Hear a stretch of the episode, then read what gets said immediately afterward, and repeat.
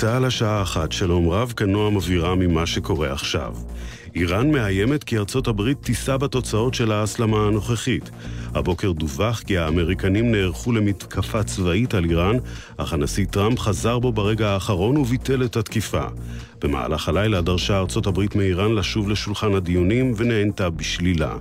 מדווחת כתבתנו עמית חדד. נשיא ארצות הברית העביר דרך מדינת המפרץ אומן מסר לטהרן, לפיו תקיפה אמריקנית ממשמשת ובאה, לדבריו, ועליהם למהר להידבר עמו. לפי דיווח של סוכנות הידיעות רויטרס, טראמפ אמר כי הוא אינו מעוניין במלחמה, וכי על הצדדים לפתור את הסכסוך באופן דיפלומטי. גורמים איראנים מסרו כי חמינאי מסרב ויסרב בתוקף להידבר עם וושינגטון. בתוך כך הציגה לפני זמן קצר תוכנית טלוויזיה איראנית, מה שנטען שהם שרידי המל"ט האמריקני שהופל בשטחה של איראן. בעקבות צו החירום של רשות uh, התעופה בארצות הברית, חברות תעופה ברחבי העולם מנתבות מחדש את מסלוליהן כדי להימנע מלטוס באזור. כתבנו אליאב בטיטו. בריטיש איירווייז, לופטנזה, KLM ההולנדית וחברות תעופה בינלאומיות נוספות הודיעו כי ישנו את נתיבי הקווים שלהן, כך שלא ינועו במרחב האווירי של איראן. זאת בעקבות צו החירום שהוציאה היום רשות התעופה הפדרלית של ארצות הברית, האוסר על חברות תעופה אמריקניות לטוס מעל איראן בשל חשש מהסלמה. לאחר פתיחתה מחדש של חקירת אונס הילדה בת השבע מבנימין, היום זומנו עדים הקשורים לפרשה למתן עדות נוספת. כתבתנו הדס שטייף. כמה מהעדים שנחקרו לפני הגשת כתב האישום יחקרו שוב. זאת על רקע הערכת גורמים משפטיים כי בתיק קיימים קשיים ראייתיים משמעותיים, ושאם לא יימצאו עדויות שיגבו את גרסתה של הילדה בת השבע, כתב האישום יבוטל. אמש הצהיר עורך הדין של המשפחה, יהודה פריד, כי הם בטוחים שמחמוד קטוסה, שהואשם באונס, אכן ביצע אותו. תושב הקריות נעצר בחשד שחיבל במנעולים, ולאחר מכן הציג עצמו כמנעולן והציע לתקנם. כתבנו בחיפה קובי מנדל. תושב הקריות בחר בדרך מקורית להתפרנס. החשוד בן ה-54 הזריק על פי החשד דבק לעשרות מנעולי דלתות של דירות, בד בבד הותיר כרטיס ביקור שלו כמנעולן. אלה שבחרו להזמינו נאלצו לשלם לו עבור התיקון מאות שקלים. בית משפט השלום בחיפה האריך היום את מעצרו עד ליום שני. והתחזית היום הטמפרטורות תהיינה רגילות לעונה, מחר ירידה בטמפרטורות וייתכן טפטוף בצפון הארץ. אלה החדשות שעורך יותם לחובסקי.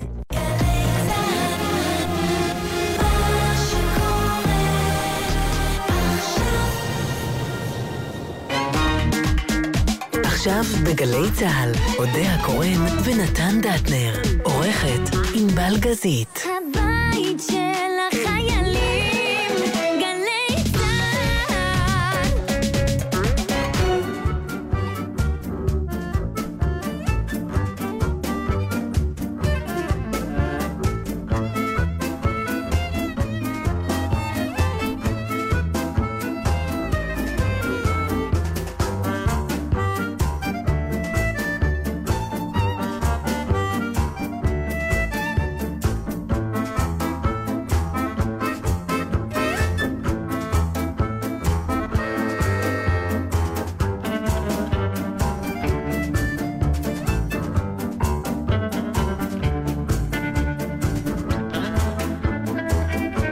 שלום לכם, ספרו לי מה החלטתם לעשות והודעתם לי והנה אני באתי.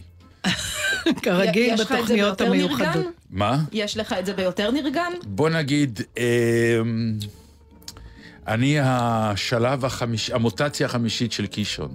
אם זה בעצם מה שאתם רוצים לומר. טוב, אז אה, לפני שנתחיל את התוכנית המיוחדת שלנו היום... היא אני- מיוחדת? אנחנו ניטע, היא מיוחדת מפני שהיא... אה, אנחנו לא נדבר... בעצם כן נדבר על עצמנו, אבל דרך מישהו שלישי, אבל לפני זה אני אתן משפט שאת ההרחבה שלו נדבר בשבוע הבא. רק רציתי להגיד שאנחנו די הכהן ונתן דטנר ועם בלגזית. נכון. והיום ו- גם יואב אונגר, אם אתה רוצה. או, יואב אונגר שזה היה. רעיון שלו. נכון. אני רוצה לדבר איתו על זה. אמ, נתן, תן לי רק לומר את אותו זה על לרדת ליבי. עם הכיסא. נכון שאני נשמע גבוה? הגענו ליום שנתן דטר מבקש לרדת עם, כן. עם, עם הכיסא הזה. לא, לא, קרה לי משהו בחיים, או, הנה. הנה. ירדתי ישר. ירדת מאוד יפה. נמוך. ירדת יפה, אתה כבר עוד סנטימטר, אתה כבר בישיבה מזרחית. לשם אני צריך להגיע, שם עם חיי. תשמעי, אני עובר שבוע, אני לא יודע מה עובר עליי. אני יכולה רגע להשחיל. משפט? מה עשית עד עכשיו? לא דיברת? לא. אז אני רוצה לומר שהסיבה שלא הייתה תוכנית בשבוע שעבר, היא שאימי הלכה לעולמה, ואנחנו לא נעסוק בכך השבוע, בגלל שאנחנו הבטחנו לקישון והוא היה לפניה.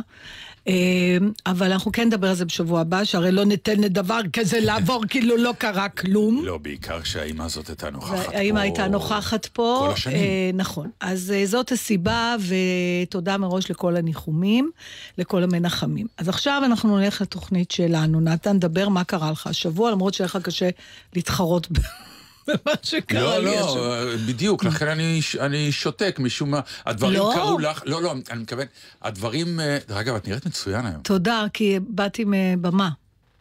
זה לא רק לכבודך, אבל זה היה, הייתה לי מוטיבציה. אבל למה הבמה רק היא צריכה לקבל את היופי שלך? אה, כי לא- אני עצלנית, כי אני עצלה.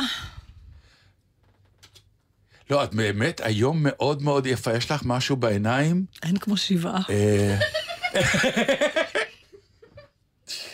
אה, שבעה עושה טוב לאור ולמבט. מאוד, העצ... תדע לך שהעצב העצב. מייפה, בקיצור, הרבה פעמים. אני לא רוצה אבל- לומר לך את הברכה תהיה עצובה כל הזמן. לא, לא, אבל אבל, מישהי אה, אמרה לי משהו נורא יפה, אמרה לי שמישהו אמר לה פעם, זכית להתייתם. אבל טוב, נדבר על זה בשבוע הבא, לא, כי כן, אבל אני לא יכול אפשר. להתעלם מזה שאת באמת, אה, וואו. אה, לא, תודה, אני באמת אה, התאפרתי, וזה, ו... לא, זהו, שזה לא בדיוק רק האיפור. יכול להיות שלא. לא. יכול להיות שלא. טוב, אז... אבל אה, תודה על המחמאה, מותק לא, שלי. בכיף, אבל מה. באמת אה, קרה? לא, לא, זה, אני לא יודע, זה, זה בלי שום קשר לקישון, לכלום.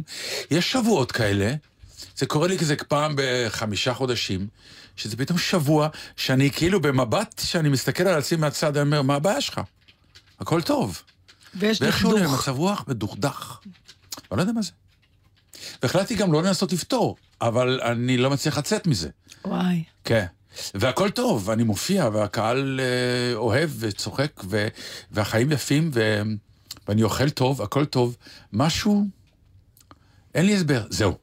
זה קישוני? לא. לי לי יש, אבל אני אתן לך אותו אחרי התוכנית. באמת? כן. וואו. טוב, אז אנחנו עושים היום אה, תוכנית מיוחדת של שעתיים. לכבוד שבוע הספר. לכבוד שבוע הספר, זה היה רעיון של יואב אונגר, שהוא בן 20, בן כמה הילד הזה? קצת יותר, אבל מה זה חשוב? אני לא יודעת מתי קישון לא, זה נפטר, חשוב, זה זה חשוב, נורא חשוב, כי זה כי הוא הפתיע אותנו. נכון, הוא הפתיע אותנו מאוד אפילו. בכלל ב... בהבנה, בידיעה. בכלל בזה שהוא יודע, מכיר את המערכונים של קישון, אבל שהוא אז אוהב, שהוא צוחק. בשיחתנו איתו גילינו מדוע זה המצב. תגלי לנו. הוא- טוב, אני אוהבת שהייתם מרוכזים בשיחה, זה לא, מקסים אני בעיניי. זוכרת, מהבית, לא? לא, לא? הוא, לומד, הוא למד את זה בבית הספר. יואב הוא בוגר אה, לימודים, אה, נכון. אה, מערכת הלימודים הדתית. ואז שמחנו... ושם קישון הוא דבר שנלמד. אז שמחנו מאוד שנייה, לשמוע את זה. שנייה, שנייה, מה הפירוש? ת- איפה זה היית? כשעשינו את הישיבה? לא, לא, לא, לא, כן, לא, זה שבועיים היה בוא, שלי, כנס כי- לאולפן. כי אתה אדם שפותח מיקרופון, בוא. מה שעניין אותנו זה, אה, איפה אתה? תבוא, תבוא שנייה, בא, הוא שאלה. מעניינת. כי אמרת משפט ש... אבל אה, זו המציאות. אני רוצה- אני רוצה לבדוק את מערכת המציאות החינוך הזאת. החילונית, הממלכתית-חילונית, לא לומדת את קישון. באיזה... אנחנו בוא- לא ניכנס עכשיו עכשיו לעניינים לא, פוליטיים. לא, לא, זה לא אנחנו עניין לא פוליטי, אבל אבל לכן פתאום, אה, ילד בגילו, שלום, יואב. שלום, אז ספר לנו, מה הפירוש במערכת שלך בן כמה למדו? אתה קודם, אני רוצה להבין. אני בן 22, וגם אבא אה, ואימא 22. שבאו לפדח אותי פה, והם כן, יושבים מאחורה. והם עושים עבודה יפה. אז הם, תודה רבה, אז הם ביקשו למחות שזה גם מהבית, כי אבא תרם לשידור את כל אה, כתבי הקישון שהוא אוגר כן. במשך איזה 50 שנה או משהו. אז מה השאלה? למה, האם זה באמת במערכת. הממלכתית-דתית לומדים קישון ובחילונית לא? אני ישבתי עם חברה שלי במסעדה, והיה עיכוב עם ה... הזמינה מרק, וזה בא חם מדי וזה, ואמרתי לה, נו, זה כמו, ב... זה כמו בקטע של קישון, שזה תמיד חם לו מדי, ולא מספיק בטמפרטורה הנכונה, והיא אמרה, מה? איזה... מה? מה זאת אומרת? לא, לא, לא לימדו אותך קישון בבית ספר? בבית? אין לכם את זה? והיא אמרה, מי שמע על קישון? מי, מי קורא את הדבר הזה? זה, וואו, זה פסה, אוקיי. זה זקנים. ואני אמרתי, מה זאת אומרת? לא היה לך אה, ספר קישון לילדים? כל כתבי זה? אה, לא, מה פתאום? אז, אה, אז כן. אתה עוד יוצא איתה? כן, היא היא מוצלחת מבחינת היא אחרות. מוצלחת ממני. כן, האמת- שהבת. שלי מכירה את קישון והחבר שלה גם, הם מאוד אוהבים, אבל גם, אני חושבת שזה נודע מהבית, הם לא למדו את זה. אז בכל אופן, אתה... רגע, אבל במערכת החילונית אין באמת? בדקת? לא, לא ש- לומדים? חברים סיפרו לי שהם אה, לא למדו, רק חברים במערכת החינוך ומה פירוש הדתית קראו. למדו? אשכרה, אה, היה שיעור הטקסטים? שמנתחים טקסטים של? יש שיעור ספרות, אצל חילונים קוראים אה, חנוך לוין במערכת החינוך החילונית, נכון? אוקיי. ובמערכת החינוך הדתית קוראים קטע של קישון. איזה מערכון כזה, זה היה על שולטייס או משהו עם ברור פקידים. כן. וגם אספר לך שלכל החברים שלי יש בבית את משחק הקופסה, החבילה ברור, הגיעה, החבילה משהו הגיעה, כזה. זה גם לנו. זה אנחנו שיחקנו גם, זה היה כן, אבל המשחק. פער הגילים פה הוא אז מה העניין. שחשבנו כשישבנו עם יואב, אה, היה דרך אגב ויכוח מעניין, לפעמים אני חושבת שאולי צריך לחשוף לפעמים את המאזינים שלנו גם ל pre-production, מה שנקרא. יום יבוא ונעשה אה, לכם את היה, כן, ה-pre-show. היה ניתוח מעניין, האם המערכונים המוקלטים, או הפיליטונים, שבזמנו שחקנים אה, נפלאים קראו קטעים של קישון, שמוליק סגל, זכרו לברכה, זעריר החריפי. אה, האם זה עדיין מה שאנחנו קוראים בשפה המקצועית מחזיק? זאת אומרת, קודם כל, האם יש סבלנות לשמוע קטעים באורך כזה, האם זה עדיין מצחיק? ואז החלטנו שפשוט אה, נעשה את זה, ומה שכן, מאחר והוא מדבר בקטעים שנבחרו, תמיד מדברים על איזשהו נושא מסוים, הוא כותב, הוא תמיד מתמרמר על משהו, בגלל זה זה מצחיק. אנחנו ננהל שיחות קטנות, נתן ואני, בינינו, על, uh, על הדברים שעלו בתוך המערכון, נבדוק אם זה עוד רלוונטי, אם גם אנחנו מתעצבנים עם דברים כאלה. מה שכן אני רוצה לספר לכם, זה שאנחנו לא הקשבנו לקטעים האלה. ביחד, יש קטעים שלמים ששלחת שתשמיעי שאני לא הקשבתי להם. יש כאלה שלא שלחנו בכלל. ויש כאלה שלא, לא. הם לא שלחו בכלל, ולכן כנראה כל השיח שיהיה בינינו היום, יהיה באמת מה שיבוא לנו באותו רגע. אמ, שזה האמת תמיד קורה בעצם, לא יודעת מה אני מתפלאה. כן, כאילו לא לא הבנתי נכון, לא, את בגלל ה- שאנחנו משמיעים קטעים, אז היה הגיוני שנקרא אותם קודם ונכין נקודות, מה רוצים להגיד, ולא. לא מעניין את הקהל אה, איך הקסם קורה. העיקר שהוא יקרה. הם רק מאמינים שזה מה שקורה, ובסוף נכון. מתברר שאתם נכון, של... נכון, אז למה להסביר קסמים? אני כן שמעתי קצת, אוקיי. ואני מודה שאני מאוד, כמו שאומרת קרן מור במערכון, אני מאוד סקפטי שזה יכול להחזיק. כאילו היום, אם אתה מכיר דבר כזה, אתה צריך להכניס כל מיני אה, קולות של צחוקים, נגיד באמצע. אז ענבל לכוון תצחק. איפה ה...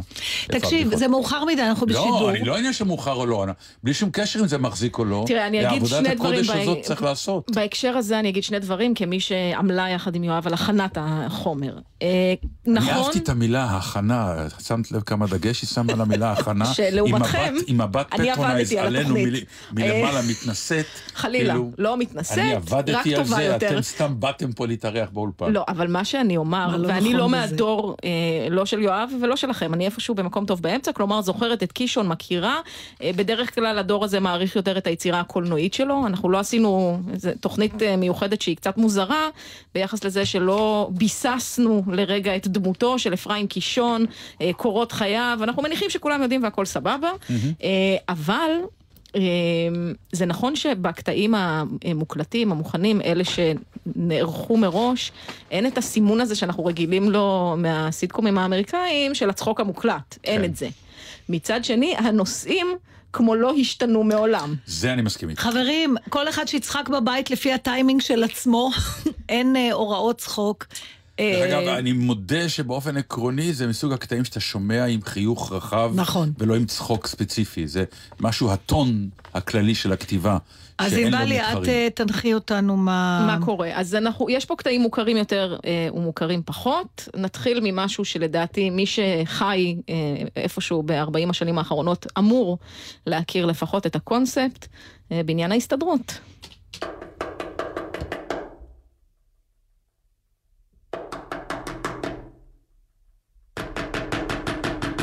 אוי, לעזאזל, שילך לעזאזל כל מי שמאיר את האדם בשעה כזאת, אי אפשר לישון, אי אפשר לנוח, יבוא מנוולים. אה, בוקר טוב, מר פוקס. זה אתה? באמת נעים מאוד. מה יש? מה אתה רוצה?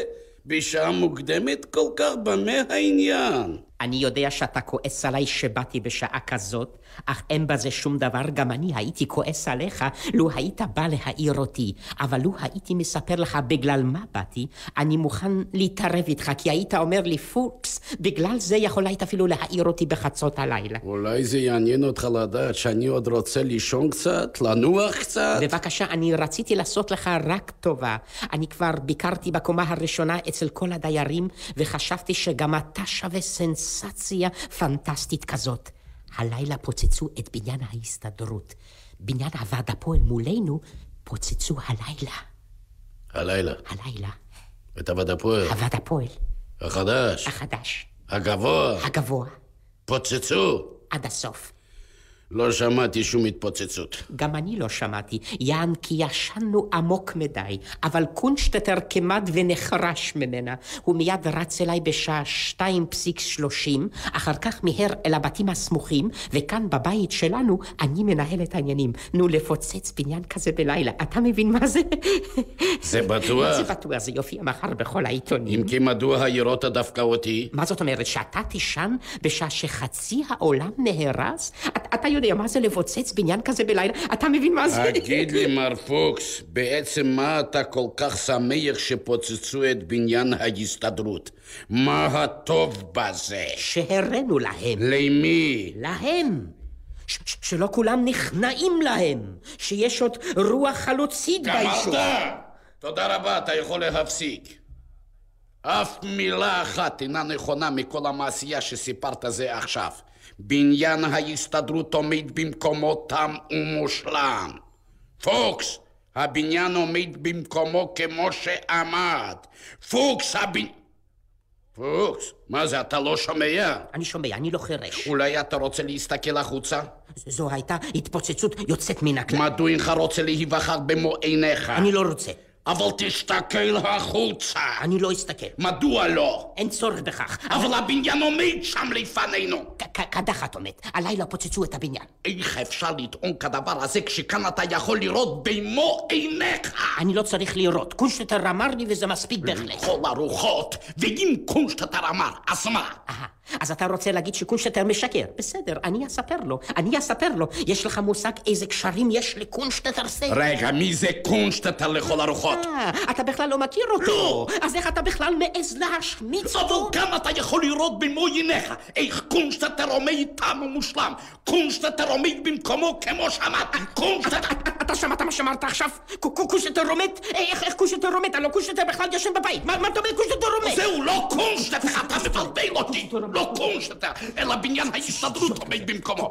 אני מבקש לגשת לחלון ולהיווכח על העובדה הזאת בטרם שאביד את השליטה על עצביי. אני לא צריך, אני לא צריך לראות. קונשטטר אמר לי וזה מספיק. אבל קם במו עיניך. אל תהיה ילד. מה איתך? בחיי. בחיי. אל תהיה עקשן. אתה כבר בן אדם מבוגר, מה איתך בחיי? אני יכול להביא לך אפילו עדים, עדים, עדים, שיעידו במו פיהם, ששמעו במו אוזניהם, איך שקונשטטר אמר שהלילה פוצצו את הבניין. שמע, שמע, שמע, פוקס. כן. שמע, שמע. בדרך כלל, כן. אני נחשב כאדם פיקח וצלול מוח. כן, אני יודע. ואם אני אומר לך כן. שתוך זמן קצר ביותר, כן. אני אצא מכליי, כן. ואני אתחיל להשתולל, כן. אז אתה יכול להיות בטוח שדבר כזה יקרה. כן. עכשיו אני שוב שואל אותך, המוכן אתה לגשת לחלון ולהיווכח, כן או לא? כן, אבל אם קונשטר... כן או לא? אני שואל אותך. טוב, טוב, רגע, רגע, אתה רוצה לדעת את הכל? את הכל. טוב, אז גם הרדיו אמר. באמת? כן. אה, איזה רדיו? הרדיו של קונשטר. קונשטר! רדיו מצוין. קונשטר! רדיו נפלא. חמש מנורות, שש מנורות, קולט אפילו את הונג קונג. ובכלל, תגידי, מה אתה מכריח אותי להסתכל? תגידי, מה אתה מכריח אותי להסתכל? הלוא אם אני רוצה להיווכח, לראות, זאת אומרת, אם פוצצו את הבניין או לא, הלוא אני יכול להסתכל גם מהחדר שלי, אבל אני לא מסתכל גם משם.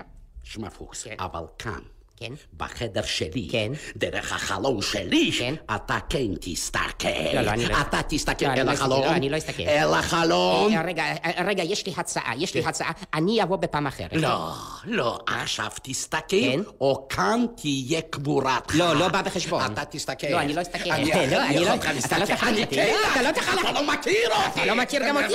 מה אתה עושה לי ככה בבא? אני גם יכול לעשות ככה בבא. לא, לא, בבא, לא, אתה לא תפריך אותי. לא תסתכל. בוא הנה, לא, אני. אסתכל, לא אסתכל. אני לא אסתכל. קח את עיניך. לא, אני לא אסתכל. אחרת אני אוציא. אותה מחוריהם. מה. אתה רואה? הבניין עומד במקומו או. אינו עומד? מה אתה רואה? עני! עני! טוב, טוב. אבל אני לא יכול להסתכל, אני אני קצר ראי. אם כן תסתכל קצר לכל הרוחות, נהרס או לא נהרס, פוצצו או לא פוצצו, אני, אני אומר לך, אני! טוב, אבל, אבל הבט, מה אתה צועק? תגיד לי, מה אתה צועק? מה אתה צועק? מסתכלים ורואים, מה אתה עושה מזה עניין גדול? ניגשים לחלון ו- ו- ומסתכלים ורואים, מה זה? עכשיו הוא עומד. מה זאת אומרת עכשיו הוא עומד? הלילה באמת פוצצו, ועד הבוקר בנו אותו מחדש. מחדש. האם אפשר לבנות בניין ענקי כזה בן לילה? אם אפשר, אז אתה לא יודע למה מסוגלת ההסתדרות שלנו. מצחיק. אותי. אותך? לא, לא. אה, נכון? זה- כי זה באמת, זה אחד המערכונים ש... אני חושבת אה, שהשמענו את זה, אחד הדברים הראשונים שהשמענו כשהתחלנו לשדר בלילה, לדעתי היה המערכון הזה. וואי, כמה, כמה, כמה דברים קורים בדבר... קודם כל fake news. אה, בדיוק גם אני כתבתי fake news. כן. fake news, קודם. כל באמת, הפייק... כי ברדיו אמרו. אמרו, ברגע אמרו. שאמרו, זה נכון. חייב היה לקרות, ועומדים נכוחה מול עובדות. אז לא בבקשה משנה. לספר למאזיננו את המפגש. הפעם האחרונה שנתן ואני צחקנו מהסיפור הזה, היה היה ממש לפני איזה בקיץ. האחרון, נכון? למה זה היה לפני חודשיים שלושה? נכון, כן, חודשיים לפני- שלושה. לפני חודשיים שלושה. ביום האישה, אותנו- ביום כן, האישה. הזמינו אותי ואת אודיה אה, לעשות, אה, להנחות, להשתתף באיזשהו כנס בבית החולים רמב"ם בחיפה. אה, שמנו ווייז, נתן שם ווייז. כן, אני הייתי הנהג, כמובן, ואנחנו נוסעים לבית החולים אה, רמב"ם בחיפה. שמתי ווייז כדי לדעת איך בדיוק להגיע, כי חיפה, אתם יודעים, זה עיר... זזה, חיפה זו עיר שזזה כל הזמן. כל פעם אתה מגיע ויש עוד כביש, עוד, עיקול, עוד, אה, עוד משהו, לא מפסיקים שם אה, לבנות כבישים. ואז באיזשהו שלב באמת אנחנו פונים שמאלה, ובית החולים מופיע, לא, אז אני עכשיו אתאר את? החלק שלי. יש לא. כיכר, ו- כן. והוא אומר לך פנה שמאלה, ואני רואה שנתן פונה שמאלה. עכשיו, אני מימין, אני רואה את הבית חולים. גם אתה ראית אותו? לא, או שהיית בווייז רק? לא, לא, ברור שראינו, אה, ראית? אוקיי. ראינו. זה מגדל ממש גבוה, כתוב רמב"ם באותיות ענקיות. לא, זה אי אפשר לא לראות. נכון. זה, אה, אה, מה שבינך לבין הים זה בניין ענק שכתוב עליו רמב"ם. אבל הווייז אמר כך שמאלה, כי עוד לא הגעת ליעד. ואת רואה את השער הכניסה ממול עומד כן. עם כל השומרים, ואת את אומרת לי, סע לשער, אני אומר לך, אבל הווייז אומר שמאלה. ואז היא אמרה, אבל הבניין עומד פה ממול. והתרסקנו. הנה השער. ואני אומר, אבל הווייז אומר שמאלה, אולי זה לא השער הנכון. עכשיו, היא באמת צעקה עליי, אבל הבניין עומד! או לא? הוא ממול. למה אתה לא נכנס בשער? כתוב רמב"ם! אני כתוב... אומר, אני, הווייז, הוא יודע יותר טוב. הוא אמר שמאלה. לא, ואז ממש. פתאום תפסנו, אני אומרת לו, אבל ראי במו עיניך. כן. פשוט, כן. לא הצלחת לנהוג. אז באמת אמרתי לה, נכון, בנו אותו בבוקר. לא לא הודיעו לווייז, בבוקר, איך אומרים, בלילה הווייז היה מאוד. צודק. עכשיו, זה באמת, זה מסוג, עכשיו, איך שנינו שנזכרנו במערכון, צרחנו באוטו מה זה מצחוק. צרחנו עם דמעות, בקושי יכולת זה- מה לנהוג. זה עומד? זה... שתבינו, בעניין ההסתדרות הוא גם כן, הוא, הוא, הוא, הוא לא סתם אה, נשוא המערכון, כי אה, זה היה אחד הבניינים הכי מפוארים שבנו אז בתל אביב, הוא באמת היה... אה, כמו בנו- מגדל שלום, כן. כמו מגדל שלום, כן. כמו בניין הבורסה שבזמנו היה מגדל גם, אז היה בניין תפארת, אז אם פוצצו אותו, אז... אבל יש במערכון הזה גם מערכת יחסים. והמערכת יחסים הזאת של ויכוח בין חברים, זה מצחיק נורא, כי הם, הם מוציאים אחד, אחד מוציא את השני מדעתו. כי אתה מבין, כי זה לא רק שאתה מתעקש על התזה שלך ואתה מוכן להתווכח, אתה לא מכיר באפשרות שתהיה בכלל עוד תזה, כי היא מופרכת. עכשיו, הוא אומר לו, מה אתה מתווכח איתי? כל מה שצריך זה להסתכל, אנחנו לא מכירים את זה כל הזמן, כל מיני ויכוחים. כן. אתה אומר, עזוב עכשיו, רק, אתה רואה את זה, הוא אומר, זה לא משנה מה אני רואה, משנה מה אמרו. מה אמרו? עכשיו, יש, יש עוד דבר מופלא, שאחר כך הגשש לקחו את זה למקומות, אה, ואנחנו נשמע גם היום אה, מערכון של הגשש, על פי קישון. אה, הסאונדים של, אה, של שחקנים ושל דמויות mm. שהופכות את זה לקונצרט, את המערכון. אה, בגלל... יוסי בנאי ורבקה מיכאלי היו כאלה, רבק, אה, שושיק שני ואריק לביא היו כאלה. שגם אותם נשמע. וגם... והסאונד הגבוה של סגל, והנמוך של אה, אתה שמעת את המוזיקה. והמוזיקה נכון. הזאת של אה, הבניין עומד או לא, לא מעניין אותי, לא מעניין. עכשיו, זה קונצרט. נכון. כלומר, המון פעמים, בגלל זה, אפילו את פעם או פעמיים אמרת לי, בואי נעשה ונקריא מערכון של יוסי ורבקה, או... ואני תמיד אמרתי לך, אני לא נוגע בזה. כי מעבר לטקסט הכתוב, יש משהו גדול במערכונים האלה, שיצרו מוזיקה שרק שייכת להם, וזה חלק כבר אינטגרלי מהמערכון. ויש עוד משהו שאני לא יודעת אם הם uh, היו מודעים לזה, כי חלק מה, מהמערכונים האלה היו, קודם כל נכתבו לבמה. אבל גם אז, בגלל המכשלה של הסטטיות של המיקרופונים, mm-hmm. אז בסופו של דבר, הסאונד, הייתה לו נורא חשיבות, כי לא הייתה ויזואליה. לא הייתה מיזנסצנה, כי לא יכולת להתרוצץ. גם הגשש, מי שיראה מהאחרונים של הגשש, שלושה מיקרופונים, במקסימום הם הולכים כן. ביניהם. אתה לא יכול פתאום להתרחק, לא היו נקים. ולכן גם המערכונים האלה נשמעים טוב, כי אתה חייב לשחק כמו בתסכית. הסאונד הוא חלק מה... מהעניין, מה שהיום כבר לא כל כך, כי תמיד יש לך ויזואליה. אני מוכרח לומר לך שאני הכרתי בתור ילד את הגשש. מהאזנה. מהסאונד קודם, מהאזנה. ולראות אותם היה, הייתה קצת אכזבה. למה? כי כשאתה שומע את המערכון, אתה מדמיין אותו. נכון, ואז אתה כבר עף איתו, ואז, ואז פתאום המערכון מקבל את החיים האמיתיים שלו, שהם מצוינים וטובים, אבל הם אף פעם לא הדמיון שלך. אז היה איזה משהו שכאילו... כי היה סטטי, היה משהו מאוד כן. סטטי תמיד בגלל המגבלה נכון. הטכנית. זהו, uh, בכל מקרה, עוד דבר אחד קטן שרציתי להגיד על המערכון הזה, שאף פעם לא שמתי לב אליו, וזה הקטע הקטן. שבהיעדר אה, אה, ארגומנטים נוספים, שמוליק סגל אין ברירה אלא לי, להתחיל להעליב אותו את, באופן אישי. מה, אתה ילד? עכשיו אנחנו מכירים את זה מהוויכוחים. כן. וזה, אני חושבת שזה משהו ישראלי, אבל אני לא בטוחה. שבסוף, בהיעדר, זה קצת כמו למה אין לך כובע, הבדיחה הזאת של ה... כאילו, נו, עם השועל והאריה שרוצים להרביץ לשפן, ומחפשים רק את התירוץ להרביץ אה, לו, וכן. כן. אז בסוף מתווכחים, וכל אחד מתבצר בעמדתו. בסוף אתה מוכרח להגיע ל... תגיד, ככה חינכו אותך, או מה, אתה ילד, או... נכון. וזה באמת דבר אנושי שלא השתנה. אנחנו נשמע את השיר בלד על האיש הפשוט בביצוע עדנה גורן, מילים ולחן של נועם שריף, אה, זה שיר הנושא של תעלת בלאומילך.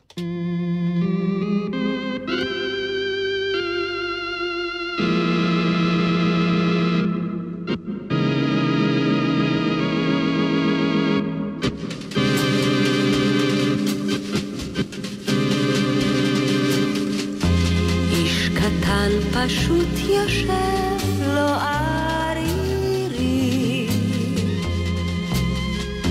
על ספסל מעץ בגן הציבורי וככה הוא נרדם חלום קטן חלם שהיא יושבת על ידו. היי לילו לילי בגן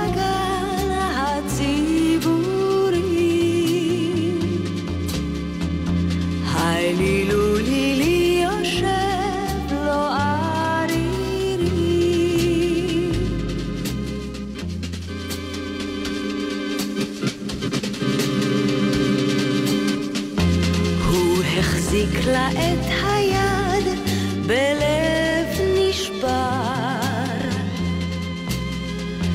ואמר לה שהכל, הכל נגמר.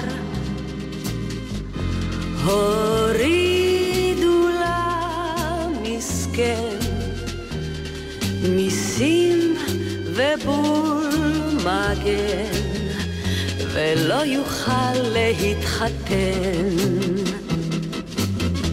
זה בגלל שלושים ושמונה אגורות, תשע לירות ושמונים וגם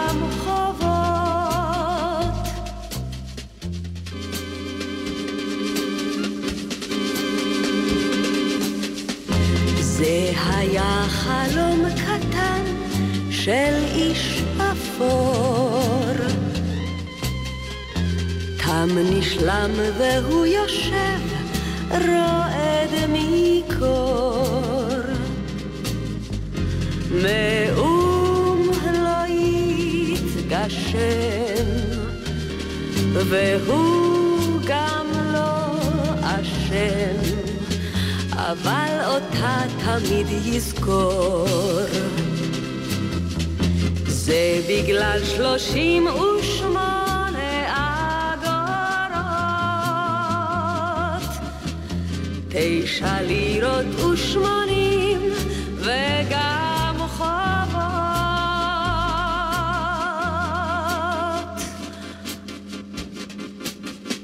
וואי, זה גם כתיבה של פעם, וואו.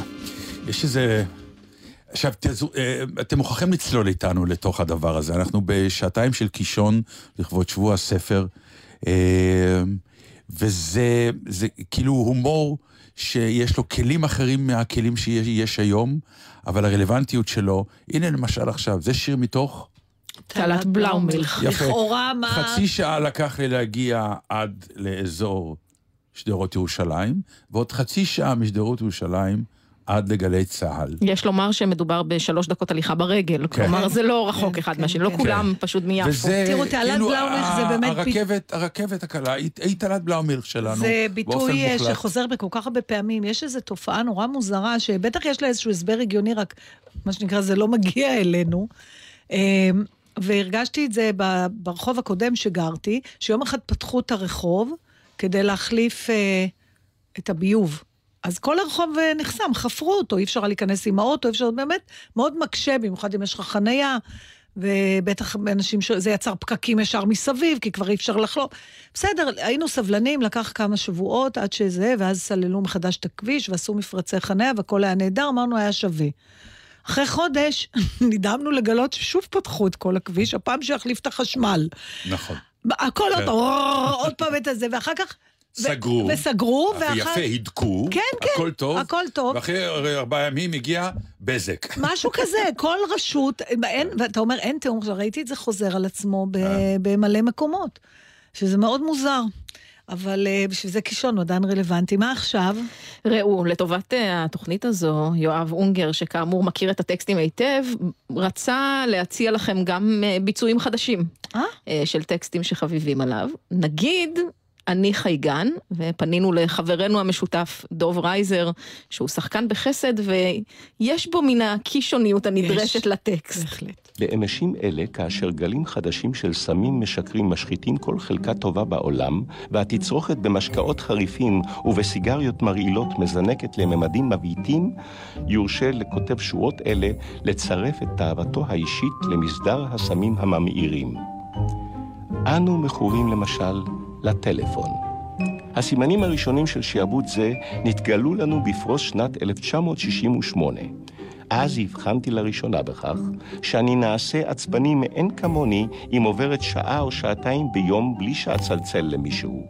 ליתר דיוק, לא השיחה הטלפונית עצמה חסרה לי, זאת אפשר לבצע גם במגע אישי, אלא התחושה המשקרת של הרמת שפוף וחיוג מתקתק אשר ציפייה בצידו.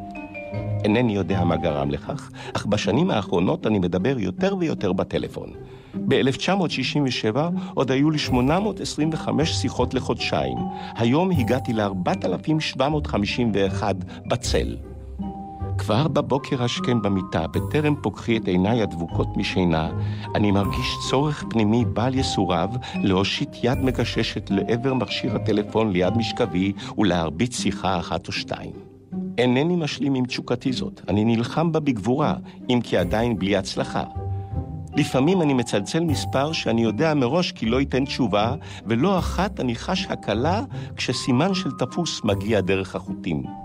אבל אני צריך את השפוף החם הזה בתוך כף ידי. אני מוכרח להרגיש מדי שעה את האפרכסת המזמזמת ליד אוזניי, אחרת אני אשתגע. אני חייגן, אין מה לעשות. הדבר עולה לי גם הון תועפות בחשבון הטלפונים, בפרט אחרי חצות, כשאין טעם לצלצל אלא לאמריקה, שכן שם זה יום כשאצלנו לילה מחמת ההבדל בשעות. פסיכיאטרי אלחוט קוראים לזה, טלפון אדיקט. מכור לחיוג. מדווה הדור. הרופאים טוענים שאינני מקרה בודד בארץ. יתר על כן, יש הרעלות טלפון בשלב הרבה יותר מתקדם, כגון מקרהו של הפרסומאי ג' ס' מצפון תל אביב, שעבד עם ארבעה מכשירים על שולחן כתיבתו, והסתבך בין החוטים בשיחות בינלאומיות וחנק את עצמו. מאז אין הדואר מרשה יותר משלושה מכשירים על מטר מרובע, וגם זה יותר מדי. לפי הסקר האחרון, מחצית השיחות בארץ מתנהלות לפי הנוסח הבא: נו, מר זולצבוים ישנו? כן. מתי יבוא? הוא ישנו. טוב, אצלצל בעוד חצי שעה. אין אדם אומלל מן המכור לטלפון. יש רופאים המציעים לו להיגמל מן ההרגל הגמזני באופן הדרגתי, שכן אי אפשר להפסיק לצלצל בבת אחת, זה עלול להיות מסוכן מדי מבחינה נפשית. המומחים לטיפול היגמלות ממליצים על 80 צלצולים ליום בשלב ראשון. אחר כך לרדת ל-40 ומשהו בינלאומי, וכעבור חודשיים של טיפול אינטנסיבי אפשר להגיע ל-15 או 20 צלצולים קצרים, וזה כבר מתקרב לנורמלי. שיטת הרופאה הירושלמית דוקטור אוזניה קראוס ממליצה על כך שהמכור לחיוג יישא עמו לכל מקום בילקוט קטן או באריזת נייר נאותה מכשיר טלפון רגיל, וכאשר התשוקה קופצת עליו, ייקח נא את המכשיר הנייד ויחייג לו כמה מספרים משבע ומעלה, בלי קו במכשיר כמובן, בדומה לסיגריות מנטה בשביל מעשנים שרופים. אמנם זה עשוי להביא הקלה רגעית בלבד, אבל זה יותר טוב מאשר להישאר בלי חיוג בכלל. נביא. נו, מה? ממש נביא. נביא. באמת נביא. אתה לוקח את כל הקיטורים שיש היום על אנשים שאומרים, מה, אי אפשר כבר בלי הטלפון, והנה, ואני זוכרת את, ה, את התחושה הזאת של הטלפון, לפני עידן המזכירה האלקטרונית, נשארת עם התהיות. האם כשלא היית בבית צלצלו? עזבי, אני בכלל בא וטוען, אנשים, כלומר, אנחנו הדור עוד היה, וואי, אנחנו זקנים. לא היה טלפון עצמך. בבית. אה, לא, לא היה. מההתחלה, לא מההתחלה. לא, לא, לא היה אצלנו, לא היה. טלפון לא היה. הייתה תקופה כזאת שאנשים חיו בלי טלפון. רצית טלפון, ירדת לטלפון הציבורי למטה. כן, אבל היה... ואז באות- קיבלנו הודעה. באותו זמן, זה לא ש... המכשיר עצמו לא היה, לא. אבל הוא הוזמן. היה עשר אומר, שנים היית מחכה. שבע עד עשר כן. שנים, ואז קיבלנו אה, הודעה שבאמת מחר המהנדס מתלרד, זו הייתה החברה, איך אתה זוכר? כן, באמת זה כן. הולך להביא אה, מכשיר טלפון אלינו הביתה, כי קיבלנו קו. זה היה כמו כאילו נולד ילד. מה, התלבשנו כמו לחתונה, חיכינו לו. אמרנו לו לשים את, ה, את הטלפון בסלון, שכולם יראו, שיש לנו גם. אבל אז הוא הודיע לנו שיש לנו קו משותף, עם השכן ממול. וואי, שכחתי את היה הדבר, דבר כזה, נכון. כלומר, אם הוא דיבר, אתה לא יכולת לדבר. אז חצי מהילדות שלי ביליתי בלרוץ, כי אמא שלי שלחה אותי, שאני אדפוק בדלת לשכן, תגמור כבר, גם אנחנו רוצים לדבר. דרך אגב, התפתחה תעשייה שלמה של רמאויות סביב הטלפון, כי היה אפשר לרמות, כי הכל היה אנלוגי. למשל, אני לא רוצה לדבר... היו מתקתקים. בדיוק, אני לא רוצה להגיד איפה זה היה, כי המעביד שלי דאז עדיין חי, אבל אה, אם הוא תמה אי פעם על החשבונות טלפון שהוא קיבל, זה היה בגלל שאנחנו היינו מתקתקות, אתה מתקתק על יודעת הקטנים שנתנו האלה, מכשיר טלפון... כמו ל- מורס, ו... כן, היית נותן את המכשיר טלפון הזה לילד היום, הוא לא יודע מה לעשות כן, איתו. יש אה, וידאו נהדר שמראה בוהה בזה. כן. עכשיו, יש את החוגה. אז הוא זה מילה לוחץ. שאף אף אחד לא... כלומר, אבל לא עדיין, יודע מה זה. כשאנשים מדברים, ו- אז זה, זה אני לא יודעת אם זה גם הדור הבא עושה. אני צריכה, אני עושה, כשאני, נגיד, בסטנדאפ, או אני רוצה לעשות קטע של טלפון, אני אה, משאירה את ה- שתי האצבעות הקיצוניות מהיד. שיהיה אפרכסת. כן. אני לא יודעת אם גם סטנדאפיסטים צעירים עושים את זה, צריך לבדוק, כי זה הסימן. גם בצור, בציור שלה, על הסמארטפון, Mm, של האנשי, של הטלפון, יש ציור של אפרכסת. נכון. למרות שכבר אין. מצחיק. השיחות לחו"ל, אתם יודעים, הרי מה עלו... קרה? אה, לא 8,000. לחו"ל, לחיפה, שיחת חוץ. היה לנו איזה דוד נכון. בטבריה. ברגע שעשית פאניקה, אפס משהו, שיחת חוץ. כן. פאניקה, אתה על סף רעב ולהיות הומלס, אם עוד דקה תדבר. אז כדי זה ש- שיחת חוץ! דבר מהר. מה זה ממש? ושיחות לחו"ל היו, מה שנקרא, מה שלומכם, תודה, בום, וסגרו. אז אבא שלי, כדי שבאמת לא נחייג בטעות לחו"ל, הוא קנה מנעול קטן על החוגה, אתם מכירים את זה? היו. נועלים את היו החוגה. נועלים את החוגה. עם מנעול איזה קטן. זה נשמע כמו... שם נולד הטקטוק, לעקוף את החוגה. לעקוף את החוגה, ואחר כך האסימון עם החוט, שהיו קושרים. אמ, מה שאני לא זוכרת, נתן, וואי, תזכיר אסימון לי. עם חוט. אנשים לא יודעים מה זה אסימון. אסימון הייתה חתיכת מתכת עגולה עם חור. לא. לא, יודעים. מה? תגיד רגע, כשהיינו מחגים עם אסימון. הייתה הגבלה של זמן כמו באמריקה, שאתה צריך לשים קוורטרס? או שהאסימון. החזיק... שיחה שיחת- מקומית זה החזיק, שיחת חוץ זה נפל, צריכים להוסיף היית צריך להוסיף. כל הזמן, וכל פעם, כל פעם, אה, דבר מהר כי האסימון שלי עומד עכשיו, ליפול. ומה שמדהים זה שהביטוי נפל לו האסימון נשאר היום, למרות שרבים מהמשתמשים בו לא יודעים מאיפה הוא בא. אז זה הזמן להגיד למאזינים הצעירים שלנו, שהוא בא מזה שכשהאסימון היה נופל בתוך החור של הזה, סימן... שיחה? הייתה שיחה. ב- עכשיו, מצד שני, הנבואה שלו להתמכרות. כן, ולחזור כן, כן, לוויכוחים ביני לבינך, שאני לא מוכן להתמכר, ואת צועקת עליי למה אני לא עונה כשאתה, שכותבים לך, ואני כל הזמן אומר לך, אפילו קישון אמר, לא, לא צריך אבל- להתמכר למכשיר, אני אענה כשאני ארגיש שאני רוצה לענות. אז אנחנו כל הזמן מדברים על אי הרצון שלך לענות. לא. כן. לא. אז אתה לא הבנת על מה אנחנו מדברים. אנחנו מדברים על זה שאתם מדברים על החלטתם... נימוסים. לא. שאתם החלטתם שברגע שאני מקבל אס.אם.אס, לא, לא, אני לא חייב אמרתי לך לענות. ברגע, לא נכון. נוח לך להגיד זה כל הזמן, כל מה שאני אומרת לך, תענה בזמנך, אבל תענה. הבעיה היא שאם אתה לא עונה מיד, אתה כבר לא עונה בכלל. לא נכון, אני כן, עונה נכון. בזמני. אני מבקשת מכל האנשים שנ- ששלחו לנתן הודעה, והוא חזר אליהם, שעכשיו יכתבו בזה- בזה, או לנצח יסחרו את פיהם. מה עכשיו? אם כן, יש אה, קטע קצרצר למדי, שנראה לי תתחברו אליו. בבקשה. באחד האמשים טעינו בדרך בסבך הדלתות של בניין הוועד הפועל, ונכנסנו לאחד החדרים להתעניין ליציאה. מצאנו שם שני גברים משני עברי שולחן הכתיבה, הם אמרו לנו שב והמשיכו בשיחתם. אחד מהם היה דווקא מרצה ספרותי ידוע, ודנו בסדרת ההרצאות שלו בהתיישבות. אז ביום שלישי בכפר פיפין וחמישי במשמר הזפק. קבע המרצה הספרותי. בשמונה וחצי אני רוצה להתחיל.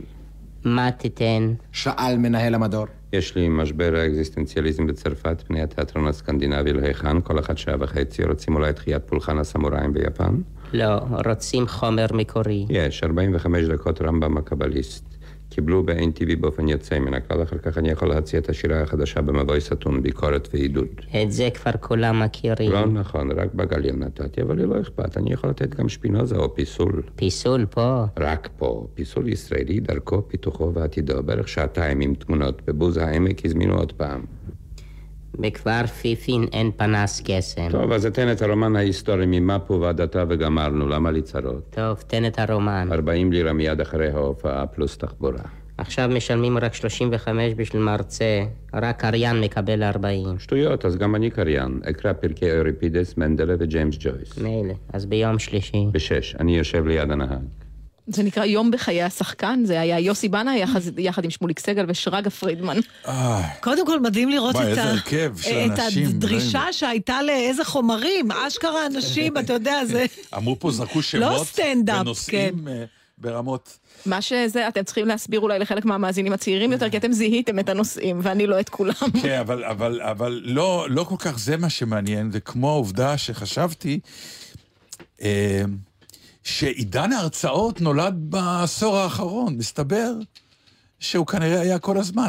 המרצים, אלה שמה שנקרא, תשמעו, יש היום תעשייה, כל אחד היום נכון, הוא מרצה, נכון. כל אחד אה, אה, מוצא איזה נושא, אה, מפתח עליו אה, אה, איזושהי תזה, ורץ איתה בכל אה, מקום, בעיקר מהניסיון האישי שלו וכולי. אפילו אני מפנטז על קודם כל, אה, הרצאות אני- כאלה, כי ראיתי שכולם מתפרנסים, אה, רוצים מתפרנסים. ומתפרנסים, וזה מטורף, כי אה, זה כאילו... אה, אה, אומנות אינסטנט, כלומר, אתה לא צריך במה, אתה לא צריך כלום, אתה מגיע אל מקום העבודה, אל המשרדים, אל החדר אתה לא- אוכל. אה, לא נדרש, לא נדרש אה. תוצרי במה, מה שנקרא בדיוק. תאורה מיוחדת, או כן, איזושהי הגברה, הרבה, היום אתה יכול לקנות לך לבד באיכות היית מעולה. עושה הרצאה?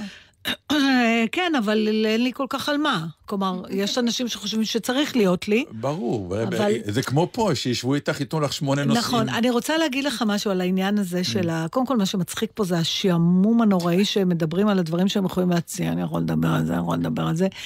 אה, השחקנים פעם היו הרבה פחות מפונקים מהיום. שזה אומר? זה, אנחנו מקטרים, הנסיעות הזה, שחקנים פעם, אני לא שחקנים מהשורה הראשונה, הם עשו הכל.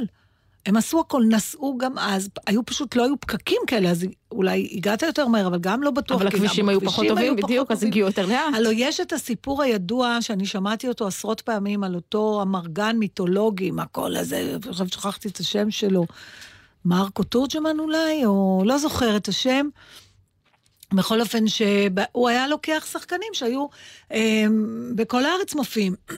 יש עליו שני סיפורים, שאחד, הוא נסע פעם עם, אה, נדמה לי שהיה לו אוטו אמריקאי כזה, ששניים יושבים לידו, mm-hmm. במושב הקדמי, ואחד מאחורה. כן. ונדמה לי שמספרים את זה על, אה, שנסעו איתו רבקה למיכאלי ויוסי בנאי, מקדימה הם ישבו, כן. ושמעון בר ישב מאחור, ועצר אותו שוטר על מהירות מופרזת, והוא ישר אמר, תראה, אני לוקח פה שחקנים להופעה, אנחנו מאחרים, יש לי פה את יוסי בנאי, את רבקה מיכאלי, והשוטר ויתר לו.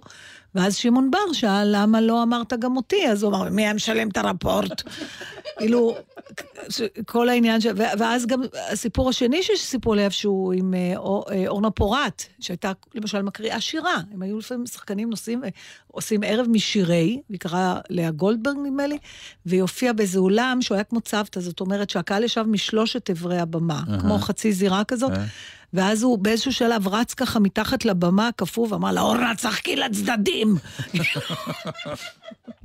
שחקנים נגררו ממקום למקום, והיה להם היום אנחנו קוראים לזה חלטורות, אבל הם קראו שירה, אה, אנשים הרצו על כל מיני דברים. השחקנים היום עושים את אותו דבר, זה, זה לא נכון. מה, לא, לא במסגרת התיאטרון לא, הרפרטוארי, לא, לא, לכמה לא, שחקנים יש לא, מופע אישי שלהם. אני קורא שירה בכל מיני מקומות, אני יודע שאנשים, אה, לא, אנשים עושים, הרבה, עושים, לא, לא אנשים, כמו פעם. לא, לא, ממש לא, לא, אין דרישה לא, לסוג, לא מסכים איתך. לא, אבל אין דרישה לסוג אה, תרבות הזה, נתן, זה לא שאנחנו מתעצלים. לא, יש רק, אה, צריך למצוא את המחוזות, זה נכון ש... אה, זה לא היה נחלת הכלל. יש חוגי בית, למשל, שזו תופעה נפלאה. אני את הסטנדאפ שלי התחלתי בחוגי בית, מתכנסים 40 זוגות, הופעות סלון, אבל אני... שזה דבר חדש, זה דבר נפלא. יש או באמת הרצאות או סטנדאפ.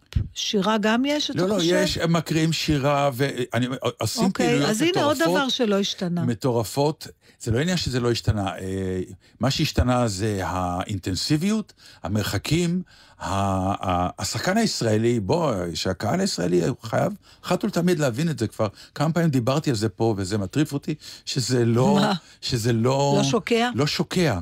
השחקן הישראלי, מי שעובד בבימה, בקאמרי או בבית לסין בתל אביב, מבלה את הצ... 20% אה, מזמן ההופעות שלו בתל אביב. 80% מזמן ההופעות שלו, השחקן הישראלי נע ונד בכל הארץ, עם הרבה רצון והרבה מוטיבציה ואידיאולוגיה. אז אני חושבת שזה היה ככה ופשוט תמיד. אחת הבעיות היא שהתנאים באמת הפכו לבלתי אפשריים, כל נהג ישראלי יודע, ושחקן ישראלי היום נכנס לבן בשעה ארבע אחר הצהריים. בבן הזה ישנם עוד שמונה שחקנים, לא מה שנקרא יושבים באיזה סאטלה ומי יודע מה, ונוסעים ארבע שעות לאיזושהי הצגה, ואז אחרי שמגיעים ארבע שעות, מתארגנים ומרביצים עוד שעתיים הצגה, שזה לא בילוי, זאת עבודה. ובסופה של העבודה הזאת חוזרים חזרה לבן וחוזרים חזרה לגוש דן, שמתפללים שלא יעבדו שיפוצים להרחבת הכביש ולא ייתקעו בעוד פקק בלילה של עוד שעה. ככה זה כל יום. אני לא מדבר איתכם כן, על אבל, אפיזודה אבל לא רוצה ש... לא, אני לא מקטר, בדיוק, אבל שאנשים שלא. ידעו שאנחנו יודעים, נוסעים... אני חושבת, כי הם נוסעים לא, לידינו בפקקים. לא, אנחנו אנשים מנופפים לא, להם. אנשים לא יודעים מכיוון ש... צריך להתחיל לעשות, נתן, הופעות גם בכביש. בלאו הכי כולם עומדים בכביש, הקהל טוב, היה פה את הגאון. שעשה את זה, ידידנו. מי? אמ, לבד? הקומיקאי- לא, אל תניח שאני יודעת למה אתה השמענו מתכוון. אפילו, השמענו והמלצנו. אה, ג'יימס קורדן, הוא עושה את זה לטלוויזיה. אבל- אה, musicals על מעבר חצייה. cross road musical. אני, יש את האלה שעושים juggling בצמתים. כן, מה את עושה איתם? אני ישר תורם להם. ישר, בטח, אני לפעמים כמעט הם נדרסים בגללי. מצד שני זה לא בסדר, למה? כי אסור להם. זה- אני אמרתי לך פעם, באחת השיחות המאוד מוקדמות שלנו פה כן. לפני עשר שנים בערך, שיש לי מדיניות הומלסים, או מדיניות קבצנים נקרא לזה. אוקיי. קבצנים לא בהכרח שאין להם בית, אלא שהם אה, מקוששים את הכסף למחייתם מהציבור שעובר על פניהם. ויש לי מדיניות. אם יושב אדם וסתם פושט את ידו, ליבי נעול ונטול אה, חמלה, שזה אולי לא יפה, אבל אני אומרת את האמת. מספיק שהוא עושה משהו, מבחינתי הוא כבר עובד. מנגן, איתך, שורק, עושה... אבל זה שלו. זה שלו, אני לא נותנת. אהה, אוקיי. עכשיו יש את ההוא שצועק, את מכירה את ההוא ליד הבימה? לא. לא אה, מכירה? בטח, את מכירה. כן. כן. נתתי לו פעם בהתחלה, כי התרשמתי מהיכולות הקוליות שלו. באמת, גם עצרה אותי פעם אני הבאתי בחורה. כמה תלמידים למשחק, שפשוט יקשיבו נכון, איך הוא מוציא נכון, יפה את הקול. נכון, ו- ומגיע לו על זה כסף. ועצרה אותי פעם אה, בחורה, ממש אני זוכרת איפה זה היה, בדיזנגוף שם באיזה מקום, ואמרה לי, שלום, סליחה שאני מפריעה, אני צריכה להגיע למקום זה וזה, גנבו לי את הפה, לקחו לי את השם, אין לי כסף, שם מחכים לי, פה כבר לא יודעים, אולי הייתי יכולה עכשיו, באמת, זה היה סיפור כל כך מנומק ויפה. וידעתי שאני, שזה לא באמת, אבל היא השקיעה בסיפור, בנתה תמה. מגיע לה על זה או לא מגיע? מגיע. מגיע, גמרנו. מצד שני, את זוכרת, הייתה תקופה של אלה שהיו מנקים לך את השמשה בכוח, לא, זה רק הייתי... כדי להראות. זה היה מעצבן אותי. את רואה, אז לא, עדיין התיאוריה זה- שלך הזאת היא לא זו- מקובלת. לא, כי זאת אגרסיה. הם עשו לי משהו שאני לא ביקשתי. אבל פה יושב אדם, ובחלל שאני מסתובבת בו, עושה משהו שאני יכולה לבחור... להסתכל, לא להסתכל להסתכל, או לא. ליהנות, לא ליהנות. אם עצרתי, הסתכלתי, הקשבתי, בקיצור, הוא אנס שמעתי... אותנו בעצם, אותו אחד שבא... כן, אוקיי, כן. מבחינתי. זה סוג של אה, ברור, כי הוא הוא עשה משהו שלא לא- לא- לא נהיה חוזה בינינו. אבל זה מעניין, כי גם לי יש המון אמפתיה לג'נגלרים וכל אלה זה לא שעושים את עניין ה- אמפתיה, אני מבחינתי נקלעתי להופעה, כמו, אתה יודע, בחו"ל Mm. יש הרבה פעמים אומני רחוב. עכשיו, אומנות הרחוב, אתה לא משלם מראש, אתה עומד שם, בסוף הוא עובר עם הכובע. אתה יכול גם לא לתת. נכון. נכון, אתה יכול לא לתת, זה לא שהיית צריך כרטיס להיכנס להופעה. אבל אתה תיתן, כי אתה עצרת והבן אדם עשה לך שואו. אז עכשיו, מבחינתי כמה זה פעמים אותו אתה, דבר. נגיד, אה, בקובנט גרדן בלונדון, שם יש אה, תעשייה שלמה של ההופעות. כן, לא. רק שם. אתה עומד שם, וכמה פעמים אני אומר לעצמי, מגיע, לא מגיע, כן מגיע, ואז אני אומר, לא, לא. לא מגיע, אז אני מחכה, לא, אתה שלפני שפל. שהם גומרים, אני נעלם להם, כדי שהכובע לא יגיע אליי. אה, כן, כן, במסגרת תוכניתנו חולשות אנוש, שאנחנו לא מודים בהם אפילו בפני עצמנו, אני מעריכה את הכנות שלך, זה השלב הנמוך ביותר לא, אני חושב של הנפש שאתה רגע, יכול אבל אני לא להגיד. מבינה, לא מגיע לו כסף, אבל כן נשארת לראות כמעט כן, עד סוף והוא ההופעה. ברח בלי נשארתי- לשלם. לא, נשארתי לראות, קודם כל, זה שנשארתי לראות, אני חושב שזה כבר הישג שלו. אז אולי למה מגיע אתה לו לא כסף. משלם לו? רגע, מה אתה לא, חושב אני שהוא שם לראות- בשביל לשמח אני אותך? רוצה הוא לראות- אומר, יש, דאטס אבל לא נהניתי, אז לשלם? אתה משלם על ההנאה או על הזמן שלו? על אתה- ההנאה. סליחה, אבל כשאני קונה כרטיס שמישהו בא לראות אותך על לתיאטרון... במה, הוא משלם על הזמן שלך? אם הוא לא כן, כן? כי אני משלמת. מראש. מה? ההנאה זה כבר, זה לא, סיכון. אז פעם הבאה הוא לא יבוא, זה לא אומן לא, רחוב, שאתה פוגש אותו למחרת כל יום. תקשיב, תשמע, היית אתמול אתה חרא עצרת, במדרכה. הוא עשה משהו, כן. בסדר? אתה בחרת לעצור. לא. מרגע זה אתה חייב לו. מה פתאום? כן. מה פתאום? כן, כי הסתכלת עליו. מה פתאום? האינטרטיימנט הוא האם ביליתי. לא ביליתי, אבל לא בק- תקבל ב- כסף. אבל תקשיב, אתה... נכנסת למסעדה, אתה חייב לשלם, קודם כל תאכל. לא, אבל אם לא נהנית מהאוכל לא תשלם? אבל לא תחזור יותר למסעדה הזאת. בסדר, אתה יכול לא לחזור לאומן הזה, אבל לא לתת לו על מה שראית? הזה, האומן הזה, זאת לא המדיניות שלו תחזור אליו. המפגש בינינו הוא ברור חד אתה פעמי. מנצל את הסיטואציה, אבל אבל זה לא בסדר. אבל אלה חוקי המשחק, לא. אתה באת לשם. לא, גם הוא, אלה חוקי המשחק שלו גם. את עברת פעם עם כובע באולם, תשלם לי? לא, נכון? אלה חוקי אם משחק אתה אחרים. כבר מעלה את זה... כן, זה רעיון לא רע, את אומרת. אני, הקהל בסוף הסטנדאפ. נכון, הקהל הישראלי, לא רק? שלא ישלם, עוד יוציא לי כסף מהכובע של אחרים שלו. לא, אני אגיד לך מה, יותר טוב. יבואו עם הכובע ויקחו, זה כמו שהייתי פעם כדי. להיות פתטי, תביא את הילדים, שיעברו בשורות. הייתי פעם בכנסייה בניו יורק, לקחתי את הבת שלי שהייתה אז לא נורא גדולה. אמרתי לה, בואי תראי גוספל וזה, ואז בסוף הם עברו עם מין, אה, לא כובע, אבל כמו צלוחית כזאת, לאסוף כסף. עכשיו, כן. היא פעם ראשונה הייתה בכנסייה, היא לא יודעת את הקונספט הזה, בבית כנסת לא לוקחים כסף וזה, אז היא חשבה שמציעים לה. אז היא את היד לקחת, בצלחת. אמרתי לה, לא, לא, צריך... היינו, היינו עם, ה, עם הילד שלנו, עם יובל, שהיה קטן בפ, בפריז, ישבנו באיזה מסעדה, ומישהו עלה באמצע הארוחה עם גיטרה, כזה מסעדה פשוטה, לא משלנית וכאלה. ועממית, ומישהו לקח גיטרה, ישב על סטול, וניגן ושר, וגמר, וזרקו לו, כאילו, הוא, הוא אסף כסף, ואנחנו המשכנו לאכול, פתאום אנחנו שומעים את הילד שלנו שר. אמרנו לו, מה אתה עושה? הוא אומר, אני רוצה נותנים להרוויח. פה נותנים פה כסף. כסף. נהדר. רגע, הוא קיבל כסף? כן, כי החבר'ה כל כך היו מבסוטים, כל כך צחקו במסעדה, בבקשה. אז... אה, היה כן. שווה.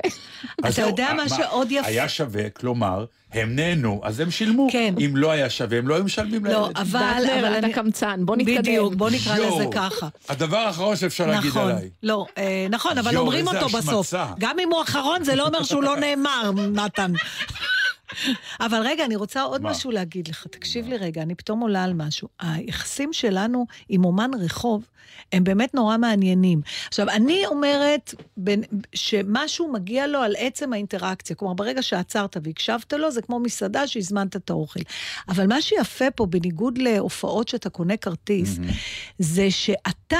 מעריך בכסף את שווי ההנאה שלך ממה שהוא עשה. נכון. הלוא אין לו מחיר, הוא לא אומר תביא דולר או עשרה דולר. מסכים איתך, וזה נכון. יפה, אבל אף פעם לא שילמתי יותר נקי. מפאונד. כי מה? כי זה מה שאתה. חושב ש... לא, אני למשל, לבחור אחד שראיתי אותו דווקא במדריד באיזה מקום, כן. שילמתי חמישה יורו, כי הוא היה ממש מצוין. כן, אני דווקא אוהבת יורו. לתמחר. כן, לא תיתן לו 100 יורו. אז זהו, למה לא? באמת, למה לא? כי הוא ברחוב, כמו שאימא שלי הייתה אומרת. ואלה חוקי המשחק. ראו, התוכנית אה, הסתיימה... לא, השעה בשעה הראשונה. שלה, בדיוק. אנחנו נחזור, וכמובטח אה, נשמיע אה, גם הגשש החיוור, וגם קצת שושיק שני ואריק לביא, ועוד קטע של דובה. לרייזר. ואנחנו מקווים שאתם איתנו ושאתם נהנים. ותכף נחזור.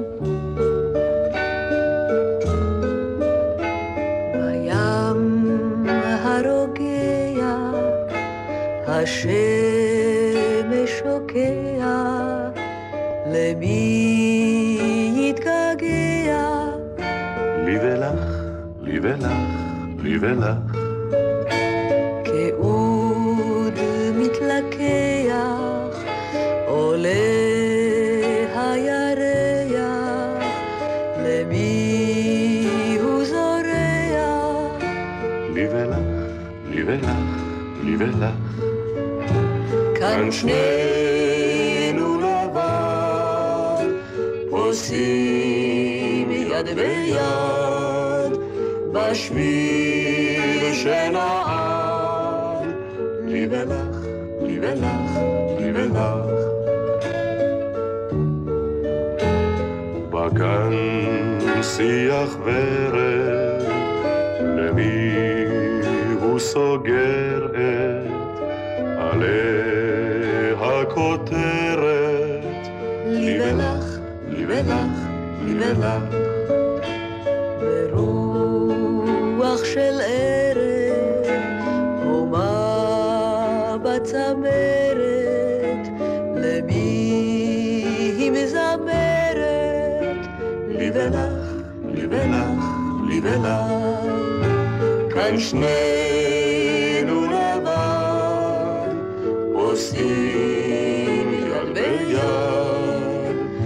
בשביל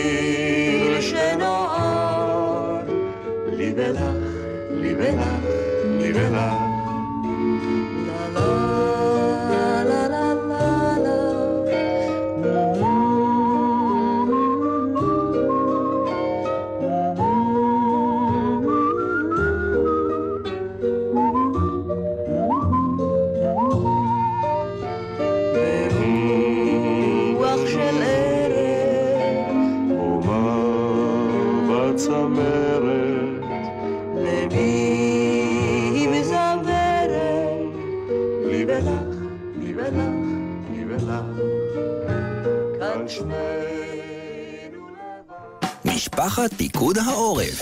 אבא, משעמם לי. מתי נגיע לאזור התראה אודם? אתה מתכוון מתי נגיע למושב, אודם. זה אותו הדבר. מהיום שם היישוב הוא גם שם אזור ההתראה.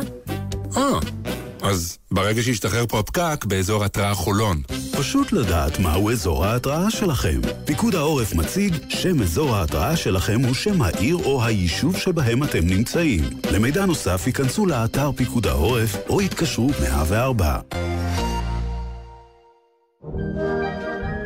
שבוע שלם עבדתם, אל תדאגי אמא, תקרנתי את כל הסלון. טיפלתם בהורים, אבא, תרים אותי, כבר. לא נחתם לדקה. מתי מגיעים? מתי מגיעים? מה עם קצת כיף? בשבת בבוקר גל"צ מתעוררת איתכם לבוקר של כיף. בתשע, ירדן בר כוכבא הלפרין ודידי שחר מקימים אתכם מהמיטה, ובעשר, למה לא כל יום שבת? מלווים את כל המשפחה בדרכים. שבת בבוקר, גל"צ. שלום, אני פרופסור תמר הרמן. ואני פרופסור אורן סופר, שנינו מהאוניברסיטה הפתוחה. אורן, אתה יודע שימניים נהנים הרבה יותר מארוחות חג משפחתיות? די, נו, זה מוכח מדעית? תתפלא, אבל ממש ככה.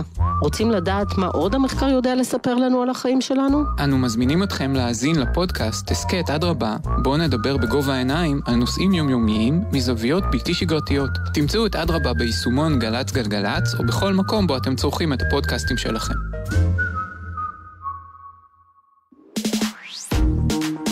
מיד אחרי החדשות, אודה הקורן ונתן דטנר.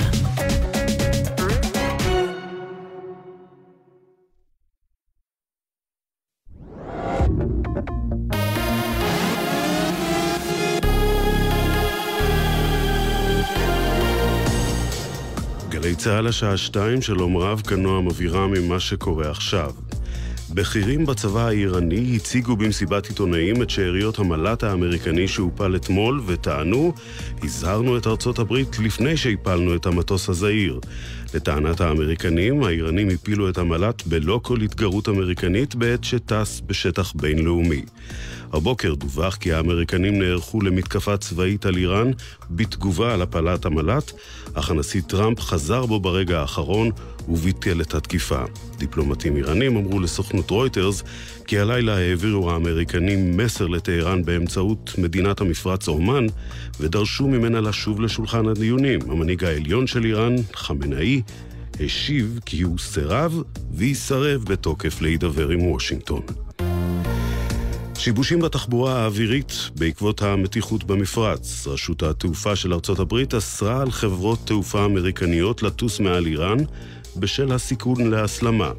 בעקבות ההודעה, גם החברות בריטיש איירווייז, לופטנזה ו-KLM ההולנדית הודיעו כי ישנו את נתיבי הקווים שלהן כדי להימנע מטיסה באזור. המשטרה עצרה חשוד בתקיפת מתפלל בקבר שמעון הצדיק בירושלים. על פי החשד, גבר בשנות ה-30 לחייו הגיע למקום לפני יומיים, התפרע וזרק כיסאות לעברו של מתפלל אחר, ומיד לאחר מכן נמלט מן המקום. תושב הקריות נעצר בחשד שחיבל במנעולים ולאחר מכן הציג את עצמו כמנעולן והציע לתקנם. החשוד הזריק לעשרות דלתות באזור דבק והניח בסמוך עליהן את כרטיס הביקור שלו. רבים מקורבנותיו, מהם גבה מאות שקלים בעבור התיקון, היו קשישים שלא חשדו בנוכל. התחזית לסיום הטמפרטורות תהיינה רגילות לעונה, מחר תחול ירידה וייתכן טפטוף בצפון הארץ. אלה החדשות שעורך יותם לחובסקי.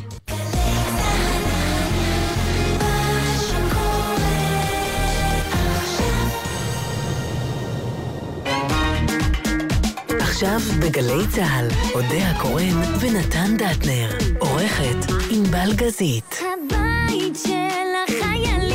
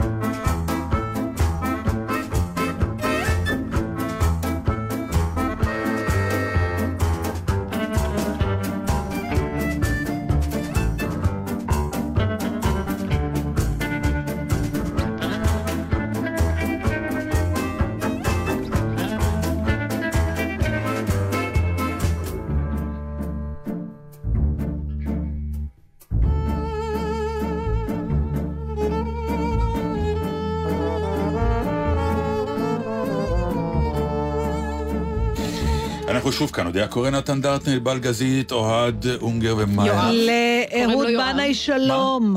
יואב, מה- למה כתבתי אוהד? אני לא יודעת למה כתבת כי אתם אוהד. מדברים פה תוך כי כדי... רצית לפרגן לאהוד בנאי, שברוב אה, טובו וחסדו. ויתר על השעה שלו, כדי שאנחנו נוכל להמשיך אה, לקשקש על אפרים קישון לכבוד שבוע הספר. לקשקש על אפרים קישון, זה... אמרת גם מאיה נויפלד? אמרתי מאיה נויפלד. יופי. אה, מעניין ש... האם הוא היה מק- מקבל את המונח הזה? בוא נקשקש קצת על קישון, כאילו. אתה מרגיש שאנחנו עושים משהו אחר? אמ, מבלבלים את המוח. אמרתי את זה בצורה יותר אחד אה, הדברים שהיו, מכובסת. שאותי מאוד משעשעים בקישון ובכלל בטקסטים כאלה. אה, וזה אני, אני אה, לא רואה יותר בשנים האחרונות, יכול להיות שגם זה משהו שנעלם. מה? אומנות הפיליטון, מה שנקרא. זאת אה, אומרת, אין, שאתה אתה משעשע בעזרת מילים. זה, זאת אומרת, אתה מתאר סיטואציה, אבל המילים נורא חשובות, ולכן המשפטים ארוכים, יש הרבה מילים. אתה צריך להשתמש בהרבה מילים, ולפעמים המילה המדויקת היא נורא מצחיקה. ולפעמים היא מומצאת לטובת האירוע. כן, עכשיו, שזה בכלל לכם- אני הגאון. אמליץ לכם, אני חושב שגיליתי, לא תאמינו, כותב פיליטונים מאוד מצחיק, אני קורא אותו בקול רם וצוחק, ולא תאמינו, כן. זה רון קופמן, הקוף. איפה כותב האיש כאילו בפייסבוק? שמשדר וולגריות וכאילו כסמל מסחרי. האיש עם הומור מטורף, כן. כותב כל סוף שבוע במעריב טור אה. אישי, על הילד, על המשפחה, אז על הנה אשתו. המלצנו. ואתה קורא, ואני באדיקות קורא כל שבוע וצוחק בקול רם.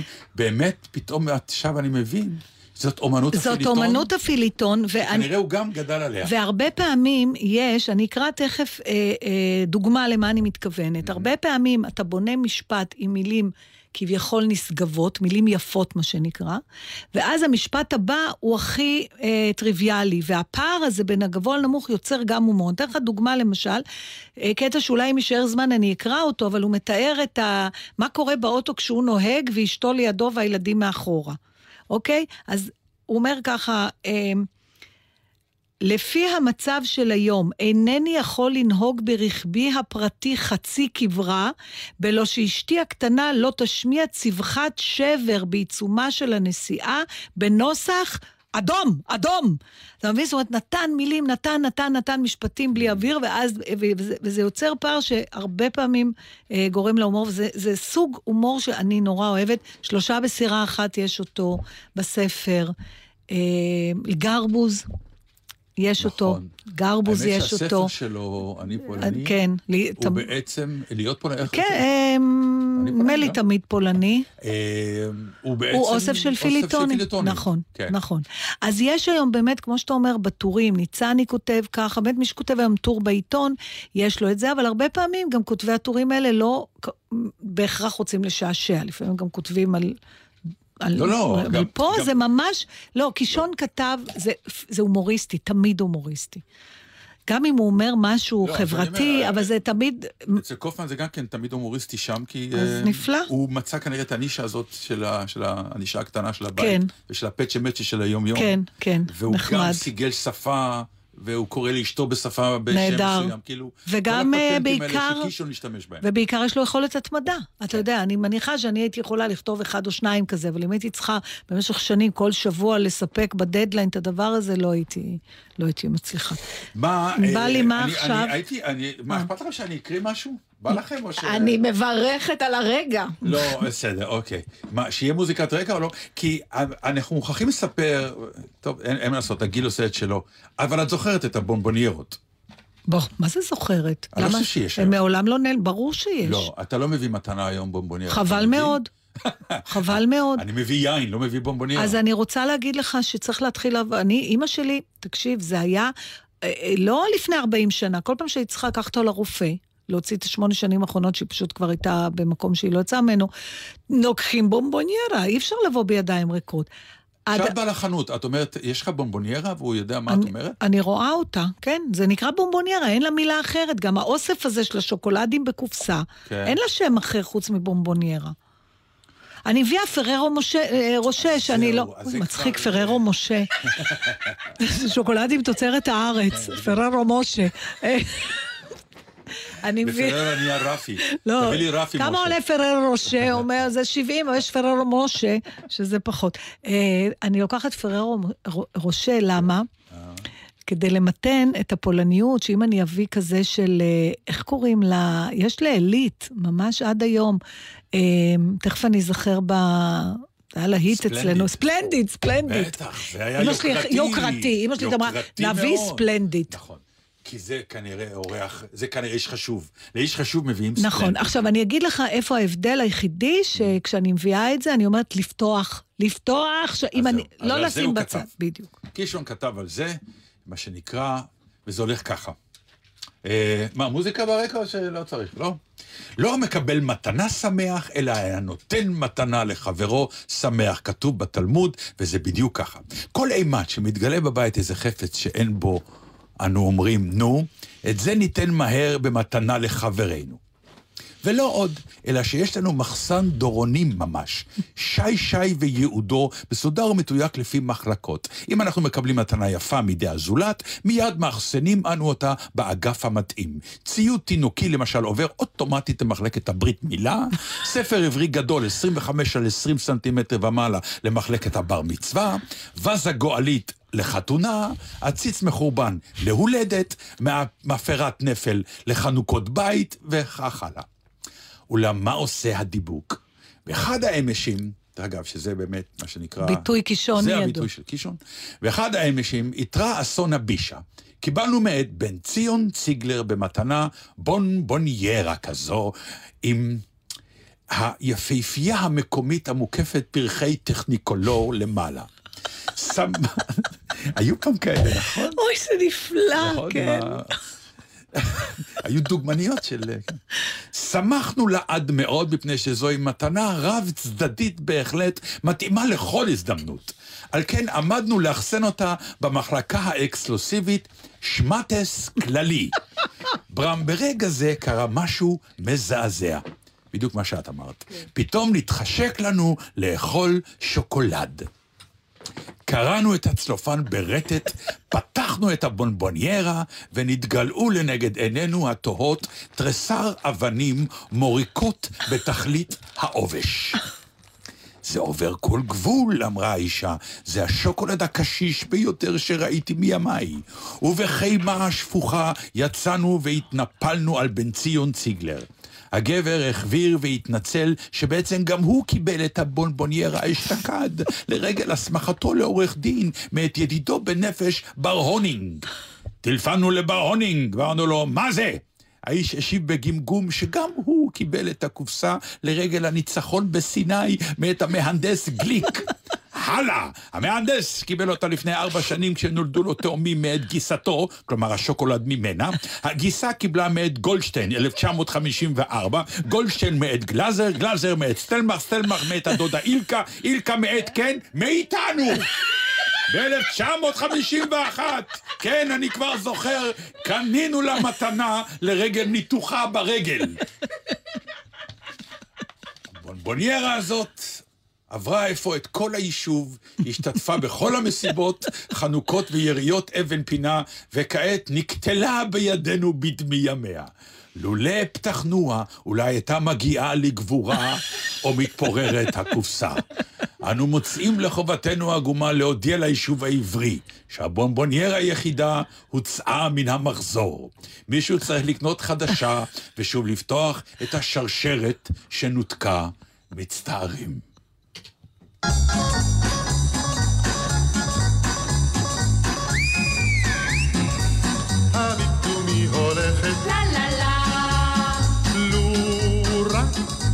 הייתה גם מחייכת. לה לה לה. את העולם כולו כולל אותי. הייתי לרגליה שם רק שכולם אומרים לי ארבינקה מתי תהיה כבר בן אדם?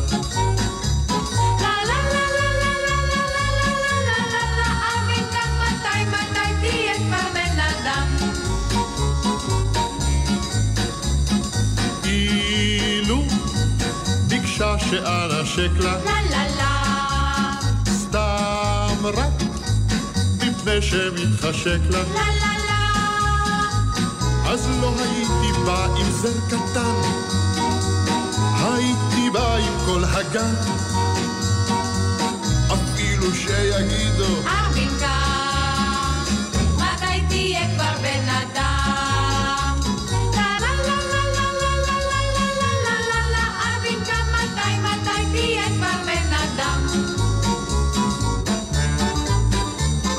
לו רק הייתה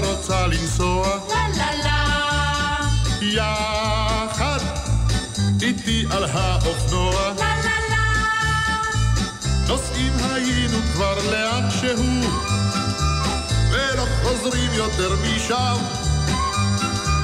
ושכולם יגידו, ארבינקה, מתי תהיה כבר בן אדם? אבל היא ממשיכה ללכת, לה לה לה, בכלל לא מחייכת. לה לה לה, אומנם חבל, אבל מצד שני, זה בטח לא סוף העולם. מיד תבוא אחרת, ארבינקה,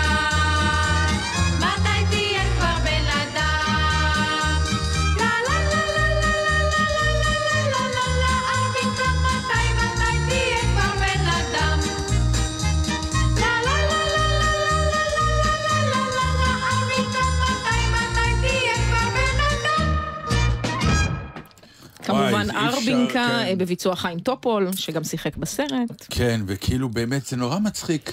החיבור, זה לא מצחיק, זה מופלא, החיבור נגיד בין טופול, הצבר הכי אולטימטיבי שהיה אז, עם ה- בעצם עולה חדש, אז אנחנו שוכחים, הכתיבה שהקראנו עכשיו. כן, זה אדם זה- שלא ידע זה עברית. אדם שלא ידע עברית, זה למד את פנומ- העברית פה. לא, הבן אדם היה גאון. זה גאון, זה ה- המקבילה היחידה שאני יכולה לחשוב עליה, לא, לא מכירה את כולם, אבל אחד האנשים שהכי התפעלו ממשהו דומה היה נבוקוב שכתב באנגלית. למרות שהוא לא גדל בארצות הברית, ואומרו, איך בן אדם רוכש שפה בכזאת רמה כשהוא מבוגר, לא כשהוא ילד. כן. והאיכות הזאת גם אה, לזהות כל הזמן את הדברים ה- הכאילו... תמיד אני אומר, מה זה איכות של שלאגר גדול? כלומר, למה אתה שומע שיר, אתה אומר, וואי, איזה שלאגר מטורף, זה כאילו שיר שהוא היה על הרצפה, הייתה צריך להרים אותו. ופשוט מישהו עשה את זה, באמת.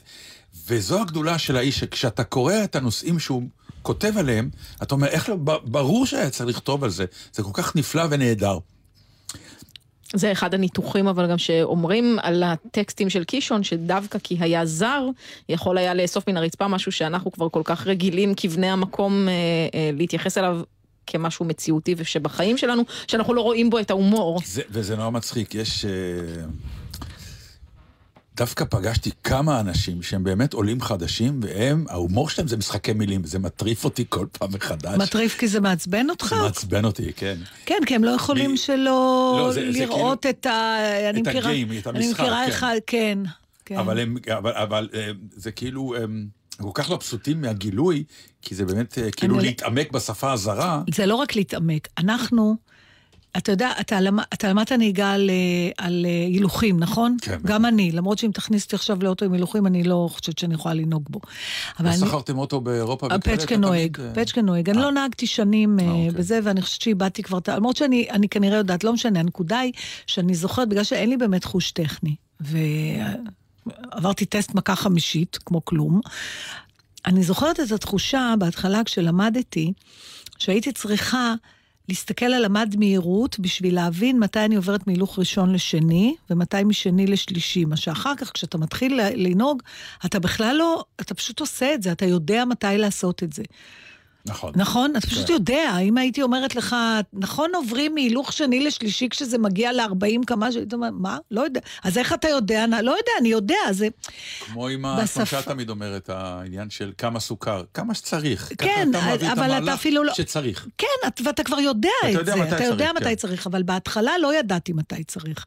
אז הייתי מודעת ל... עכשיו, כשיש מישהו שרוכש שפה חדשה, אתה תמיד מסתכל עליה בעיניים חדשות. אתה לא מכיר אותה, היא לא נטבעה בך. אתה, אתה רואה אותה, מזהה אותה, בוחר במילה שאתה צריך. זה תהליך מחשבתי, שאצל איש כמו קישון מוליד הרבה פעמים את ההומור. כי הוא גם בא אליה נקי, אז זה נורא יפה, באמת. במסגרת העבודה שלי על סאלח שבתי, אה, אה, אז הילדים שלו אירחו אותי אצלו בבית, והם שמרו את חדר העבודה שלו. Mm, כמו שהוא, כמו שהוא, כן. לא, לא נגעו. וחדר העבודה היה בקומה, בקומה העליונה. עליונה. אה, לא סתם זה היה בקומה העליונה, כי זה היה אמור להיות מופרד מהבית. אה, כשהוא היה עובד, הוא היה סוגר את הדלת והיה מסתגר. והיה פתק שהוא היה מניח על הדלת, כי הילדים שהיו קטנים, כן. נא לא להפריע, אבא עובד. וואלה. אה, יש בזה משהו. יש בזה משהו בטח גם לא קל. אה, ברור. יש משהו יותר ברור, חשוב ממך ברור, לאבא. ברור, כן. ואם אתה נורא רוצה להגיד משהו לאבא, זה לא הזמן, אבא עובד. כן, אז כשאני ישנה היה אצלנו אותו דבר בלי הפתק. אז העירו אותך. אמרתי לבנות, זה לא רק שאם תפרוץ שרפה, עד שהלהבות לא מלחכות את שולי שמלתכן, אתם לא מעירים. רק אז רק אתם- אז אפשר להעיר את אימא בזהירות. אז אה, הוא היה אה, גאון, אה, מה שנקרא כללי. הבן אדם אה, ייצר מכונת שחמט. והוא שיחק... אה, לא ידעתי. כן. כן, עכשיו הוא היה עורך, אה, הוא היה מצלם אה, תוך כדי שהוא היה מביים את הסרטים שלא הזכרנו, אבל באמת, כלומר, הזכרנו עכשיו את ארווינקה ו... כן, אנחנו מראש ידענו שלא נצליח ו- להקיף את כל ה... ואת השוטר אזולאי, שזה באמת, אה, עד היום, אחד הדברים המופלאים אה, שקישון יצר. ואתה רואה בחדר, הוא היה מצלם אה, תוך כדי שהוא בעצמו מביים, והיה עורך את זה אצלו בחדר, ויש שם קופסאות קרטונים עם חריצים על הקופסה, שהוא היה מניח, הרי פעם לא היה דיגיטלי. אז הוא היה Mm. מניח את הפילים לעריכה. כן. בזה, והיה לו חור עם מקרן, הוא היה מקרין עצמו בחדר את, ה, את הדברים, והחדר מפוצץ, החדר מפוצץ. רגע, זה... אמרנו שיואב כן. אונגר, הוא למד אה, את? ענייני קישון, הוא אז- מכיר אותו היטב. אז יואב כתב לנו ככה, שיש לקישון בדיחה מפורסמת, שהלוואי שהיו לו שתי מכונות שחמט, שישחקו אחת עם השנייה ויעזבו אותו בשקט. נהדר. נשמע שהאדם היה קומפולסיבי קצת, כי הוא לא יכול היה להניח למשחק השחמט. לא, זה... מישהו היה צריך לשחק. בדיוק, וזו הייתה הבעיה. אני חושבת שאם אני צריכה עוד פעם, אני עוד פעם, אני לא מנתחת ספרות, אני יכולה להגיד מה, מה מצחיק אותי אצל קישון ומה בעיניי, למה הוא נצחי. יכול להיות שהוא ארוך מדי, כי אנחנו כבר גילים את זה ואנחנו מבינים את הפרינציפ נורא מהר, אני לא מתווכחת על זה, אבל... רוב הפעמים הוא כתב על חולשת האדם הקטן מול המנגנון הבירוקרטי, וזה דבר שלא ישתנה לעולם, לא משנה כמה, כמה נהיה בעולמות של אה, וירטואליה, תמיד אתה תקוע מול, ולהפך, נראה שזה הולך ומחמיר דווקא בגלל שאתה עכשיו מול אה, בוטים להודות, וזה. אני מוכרח להודות שכשעבדתי על סלאח שבתי, כן. אני באתי בדחילו ורחימו, אה, באמת הייתי בפ... די, די, די בלחץ, כי כל הזמן, אה, אפילו ככה ניהלתי דיאלוג עם רפי, הבן. אה, מה, שלא תפגע בה? זה. יעבוד, זה יעבוד היום, זה יעבוד. ומשהו בהבנה שלו את הבמה ואת הדבר הזה של ממה הקהל צוחק, כנראה היה מאוד מבוסס, כי זה עבד אז אני אומר, אז זה מה ש... אז אני מרגישה... מדהים, היום, כן, שבתי עבד. בגלל שהאדם אה, אה, מול המנגנון תמיד מפסיד, ובהפסד טמון הומור. נכון. אם אתה מוכן לראות אותו, יש כאלה שלא. והסיטואציה השנייה הנצחית שבעיניי הוא כתב, זה ה- האדם מול חולשות עצמו. שגם שם טמון הרבה הומור אם אתה מוכן לראות את זה. נכון. כמו למשל עם הבומבוניירה, הלוא מה, על מה מדברת הבומבוניירה? על זה שאנחנו, נמאס לנו להוציא כסף על מתנות, אז אנחנו מקבלים משהו שלא מוצא חן בעינינו, ואנחנו מעבירים אותו הלאה, לא, זה לא באמת תקין, נכון? ברור. אבל לכולנו יש את זה, וזה גם לא ישתנה לעולם. תקשיבי, באמת, לא ישתנה, באמת, אני יודע שאצלנו בבית שמרו בומבוניירות. ברור, צעקו עליי לא לפתוח, ברור. זה למתנה. נכון. גם אם, אבל- למרות שקיבלת אותה אבל אמרתי, אבל. קיבלנו אותה עכשיו. כן, כן, תשים במזנון. היה מזנון. בסלון היה נכון, מזנון. נכון, זוכר? על זה הוא מדבר, על היו חלקים שלמים של... אה, לא, כן. היה מ- מזנון, כי במזנון היה כוסות שתייה וה... זה לא סיבה אבל. להתגאות, כן, אבל זה לא סיבה להתגאות. לא, אני לא אומר... זה... לא אכלנו. זו המציאות. לא, זה לא היה אה, עניין של אה, גאווה או לא גאווה. זו הייתה המציאות. גם מי שבאיזשהו שלב קיבל את הבומבוניירה, התחיל לדעת ולהבין להגיד לך, שהוא מקבל יש לי, רץ בשליחות. יש לי חברה שכל מתנה שאני מקבלת ממנה, אני יודעת שהיא הייתה אצלה בבית, היא קיבלה אותה ממישהו אחר. אני יודעת את זה. יש סימנים. הנייר לא חדש, אתה רואה, לא נכון. בך אלוהים. ואמרת לעצמך פעם, אולי אני אגיד לה? לא, מה אכפת לי? באמת? כן. אם כלומר- המתנה שווה, אז מה זה משנה? לא, אני ברור שאני לא אגיד לה, מה אני אגיד לה? מה אני... אה, זה כבר שאלה אחרת שלמה, נתן. מה אתה מצפה ממתנה? האם חשובה לך טרחתו של המעניק? זאת אומרת, אתה רוצה לדעת שהוא הלך וחיפש והוציא כסף וזה, או עצם החפץ שמוצא חן בעיניך או לא מוצא חן בעיניך? לא, אני רוצה שידע שלך וחיפש. אוקיי. אה, It's the thought that counts, אז צריך לחשוב. אה, פתאום אני גיליתי את הקוד. אם אין פתק החלפה, סימן שהם קנו נייר גם, אריזה, נכון. והם ארזו בבית. תראו, אנחנו הבטחנו מלא קטעים, והשעה כבר אה, 2.24. אז, אה, טוב, אז מה אתם? סותמים. אתם רוצים הגשש החיוור? אתם רוצים עוד קטע של דובה לרייזר? אתם רוצים את אה, שושיק שני ואריק אני לביא? חושב שהגשש, כי אה, הגשש זה הכי אבל זה מודרני. יש לומר במקרה של הגשש החיוור, אה, מה. שקרה זה שיוסי בנאי עיבד איזשהו טקסט של אפרים קישון לכדי מערכון, אוף סייד סטורי, אחד הידועים, גם המוסך אגב מבוסס על זה. קחו נשימה ארוכה, כי הגשש עשו מערכונים לא קצרים. ומה שלא הספקנו להשמיע, תעלי ב- על- נכון. בדף שלנו. זה יאללה, נכון. תבלו, כי באמת, אה, שוב, נכון. תבחינו אין, זה אוף סייד סטורי, זה ברור שאתם תהנו. בהומור הזה של מה שנקרא יאללה. יוסי בנאי, קישון, הגשש, זה שמות שאי אפשר לפספס.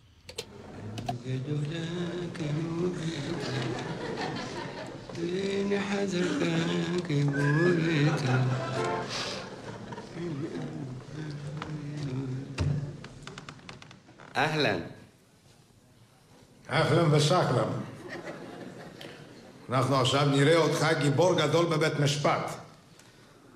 אתה חושב שאתה תעשה חוכמות במגרש כדורגל, נראה אותך גיבור. פושטק שכמוך.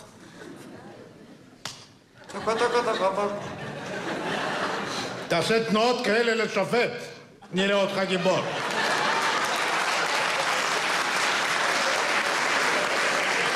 שופטים הפסיקו לעשות עליי רושם חבובי. נראה, נראה. תראה, תראה חבובי. לא אתה ולא השופט חביבי. אדוני השופט. טוז. בית המשפט?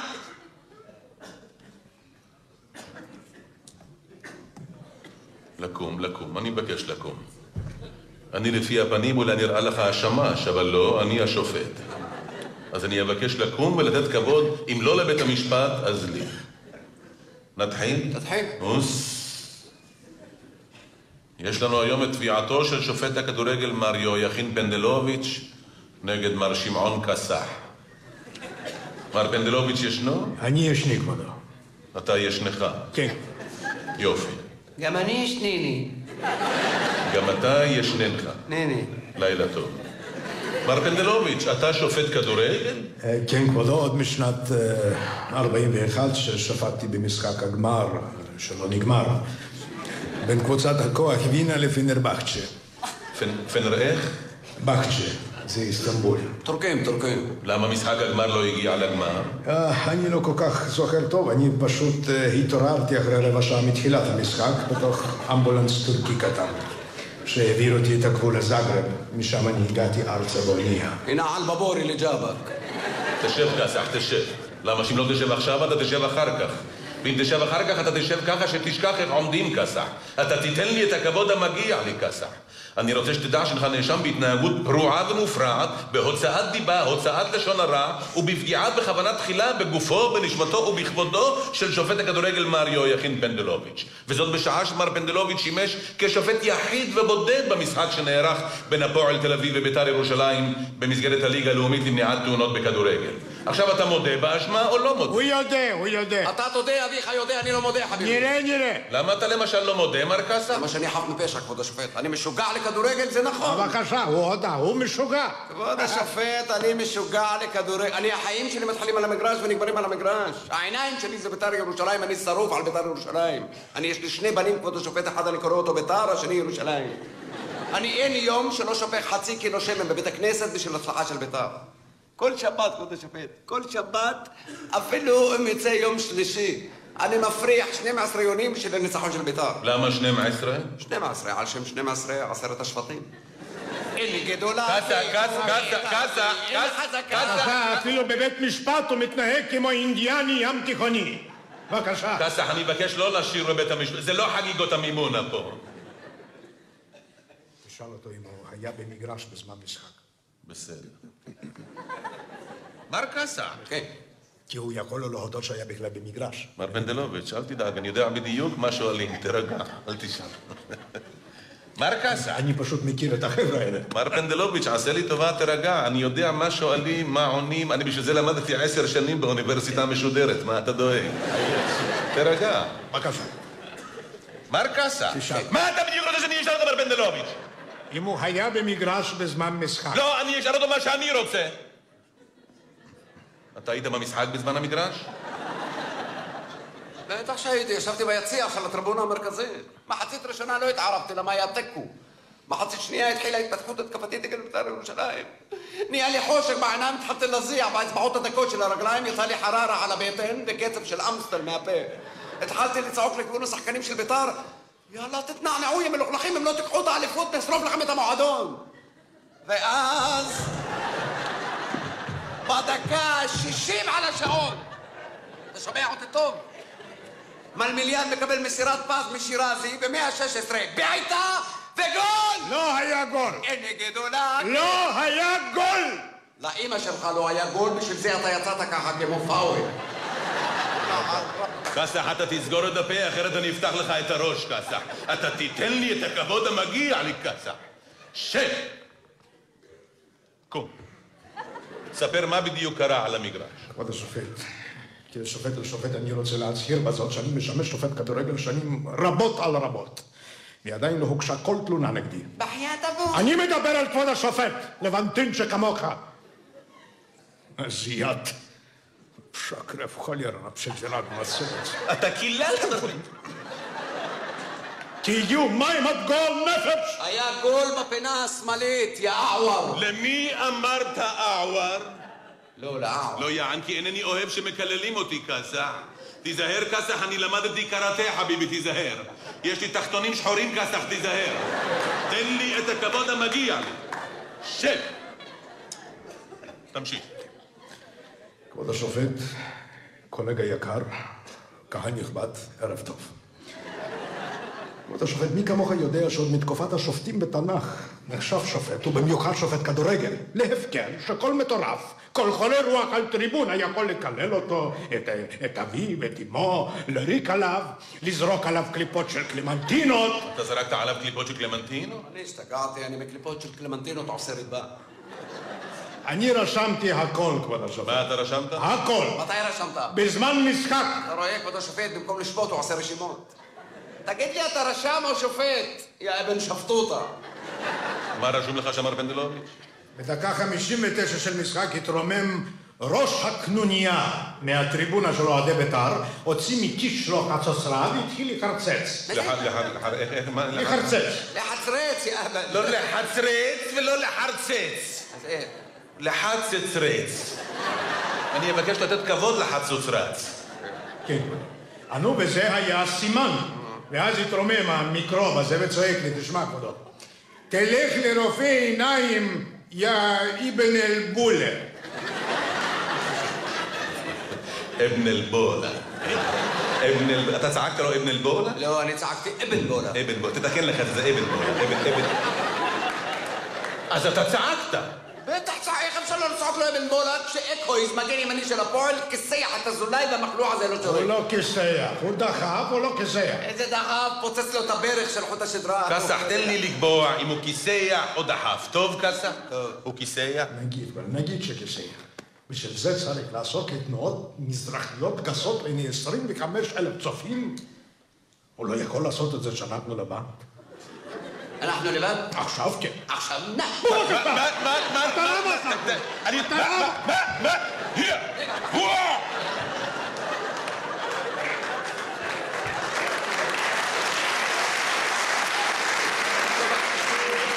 בחייאת האמא שלך, כבוד השופט. בלי הורים, בלי הורים. בחייאת, תראה מה היה בדיוק ואתה תשפוט. נגיד שאני מלמיליאן, חלוץ של בית"ר ירושלים. היית מת, כן. כבוד השופט, אני מקבל את הכדור, עוצר אותו פיקס על המקום, מגביה אותו גבוה, והנה אני בתוך ה-16 מכין את הכדור לבעיטת בננה, להשחיל את הכדור בין הקורותיים. פתאום סיני בא מאחוריי, קורע לי את החולצה, משכיב אותי על הרצפה, מוריד לי את המכנסיים, דורך לי על העלבים. והמשרוקית של השופט הזה לא מוציא אפילו מנגינה של מרש. שותה כאילו חתכו את הלשון העגל שלו. תשבור אחורה, קסח. שותה כאילו קיבל שיתוק שופטים כללי. שותק! אבל הוא לא שתק! הוא לא שתק! מיד התחיל לצעוק לי, אה, אני מתבייש לומר זאת. תגיד, תגיד, אנחנו בדלתיים סגורות, מר פנדל. תאמין לי, זה לא לכל אל תדאג, דלתיים נעולות המפתח אצלי.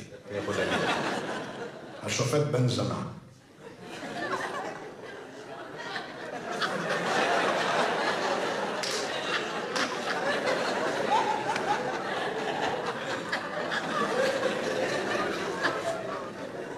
מה אתה אמרת? בן זמה. מי? השופט. מה? מה? לא אני אמרתי, זה הוא אמר. אתה ככה צעקת. אני צעקתי בקצב! השופט זונה! סליחה, הוא צודק, מה זה נכון, נכון. זה היה בקצב. ואז כל הטריבונה התחילה לצעוק איתו ביחד. אפילו אשתי. ואז צועק לי האנטיטטנוס הזה. צועק לי, אתה רואה, יא מניאק, אם כולם אומרים, כנראה שזה נכון. אתה תבקש סליחה, אתה שומע? תבקש סליחה מיד. בסדר, אני מצטער. אתה מצטער? אז למה צעקת לשחקנים, תפסיקו לבעוט בכדור ותתחילו לבעוט בשופט? אה? אמרתי לך, אני מצטער, לא חרבשת לי את הראש, מה אתה רוצה? תרד ממני, מה, עלית עליי, מה יש לך ממני? תרשום אותי בתור משוגע, מעבר פסיכי, נלך הביתה, יאללה. תרשום, תרשום, נו, אני משוגע עם עבר פסיכי. תרשום, נו, אני משוגע עם עבר פסיכי. אני משמר כסף. אבקשך לא להתערב בסמכויותיו הבלעדיות של בית המשפט, ולא לנסות להשפיע על מהלכו של המשפט. במילים אחרות, עוד מילה אחת אני מכניס לך רסיע במפתח הלב ושובר לך את המנעול, מר קסה. אתה תיתן לי את הכבוד המגיע לי. באמת, לא פעם אני שואל את עצמי, עד מתי? לאן נגיע? אם כל מה שיש היום לנוער לעשות זה לחשוב על כדורגל? במקום שבחור ייקח את עצמו בידיים, יחשוב על עתידו ברצינות, ילך לעשות משהו מועיל, משהו גברי, אולי איזה קורס לאחיות או משהו כזה. במקום זה, כדורגל יש לו בראש. זה, גמרנו? אני עוד לא גמרתי. דקה 89 של משחק, אני מחליט לשרוק מה שאני רואה בבירור שמלמיליאן נמצא באופסייד. אמא שלך באופסייד. נכון, גם אמא שלי באופסייד ומלמיליאן באופסייד, שניהם באופסייד. לא היה אופסייד. היה אופסייד. לא היה. היה אופסייד! לא היה. אז שוב התרומם ראש הקנוניה עם הקטוצרה. ואז, כבוד השופט, אני חטף שתי בומבות בראש. תאמין לי, אני רואה סבתא שלי רואה כוכבים. אני מסתובב, הצוקרזית הזה זורק עליי בלוקים! בלוקים! אתה זרקת עליו בלוקים? חצץ, כבוד השופט, חצץ. את הבלוקים גמרנו שבוע שעבר נגד פתח תקווה. אחרי בלוקים שזרק, היה לו חוצפה לצעוק תשמע כבודו. הבן שלך ישחוט אותך ביום הולדת שלך, יא חומייני שכמוך. אני, לי הוא קורא חומייני. לי הוא אומר שבן שלי קטן. מומנה. לא, לא מספיק, מר פנדלוק, עשה לי טובה. ואל תבכי, עשה לי טובה, נו לא...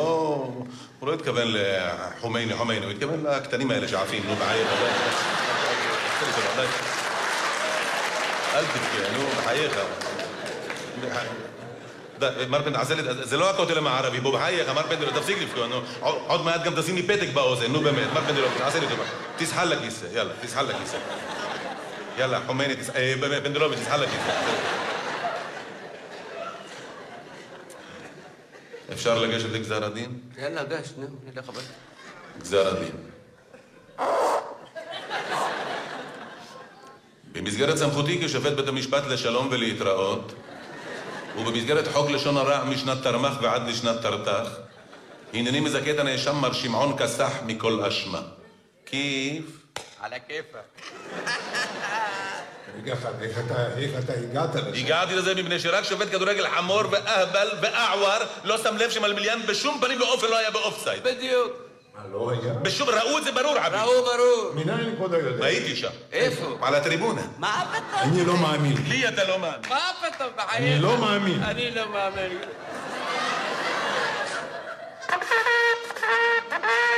אז זה אתה היית! אין גדולה כמו בית"ר, ואין חזקה כמו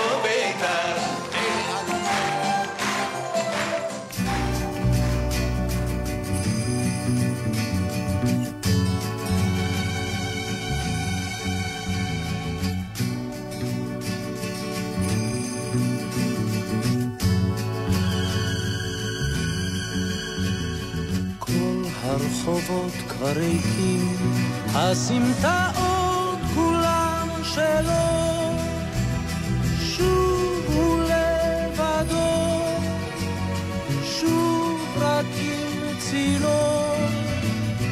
כל הרחובות כבר ריקים, הסמטאות כולן שלו,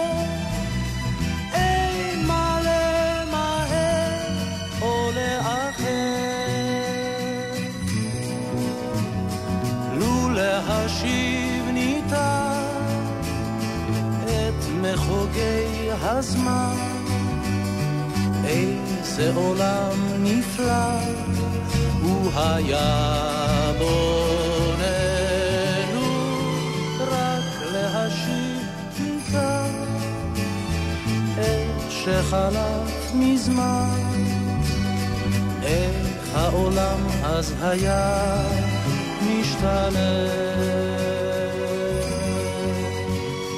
עשר שנים לפחות, הוא מהלך בין הצללים, שוב ושוב סופר את הגלגלים. עשר שנים לפחות, הוא מהלך בין הצללים,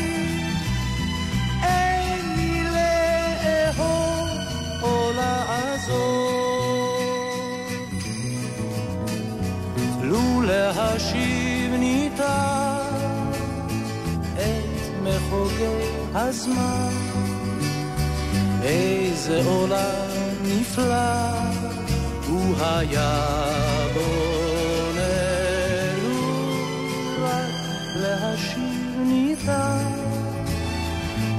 שחלף מזמן, העולם אז היה משתנה. בוקר אפור באוויר, הסמטאות כבר לא שלו. שוב אומרים לו לך, שוב אומרים לו בוא. בוקר אפור באוויר, שוב משנה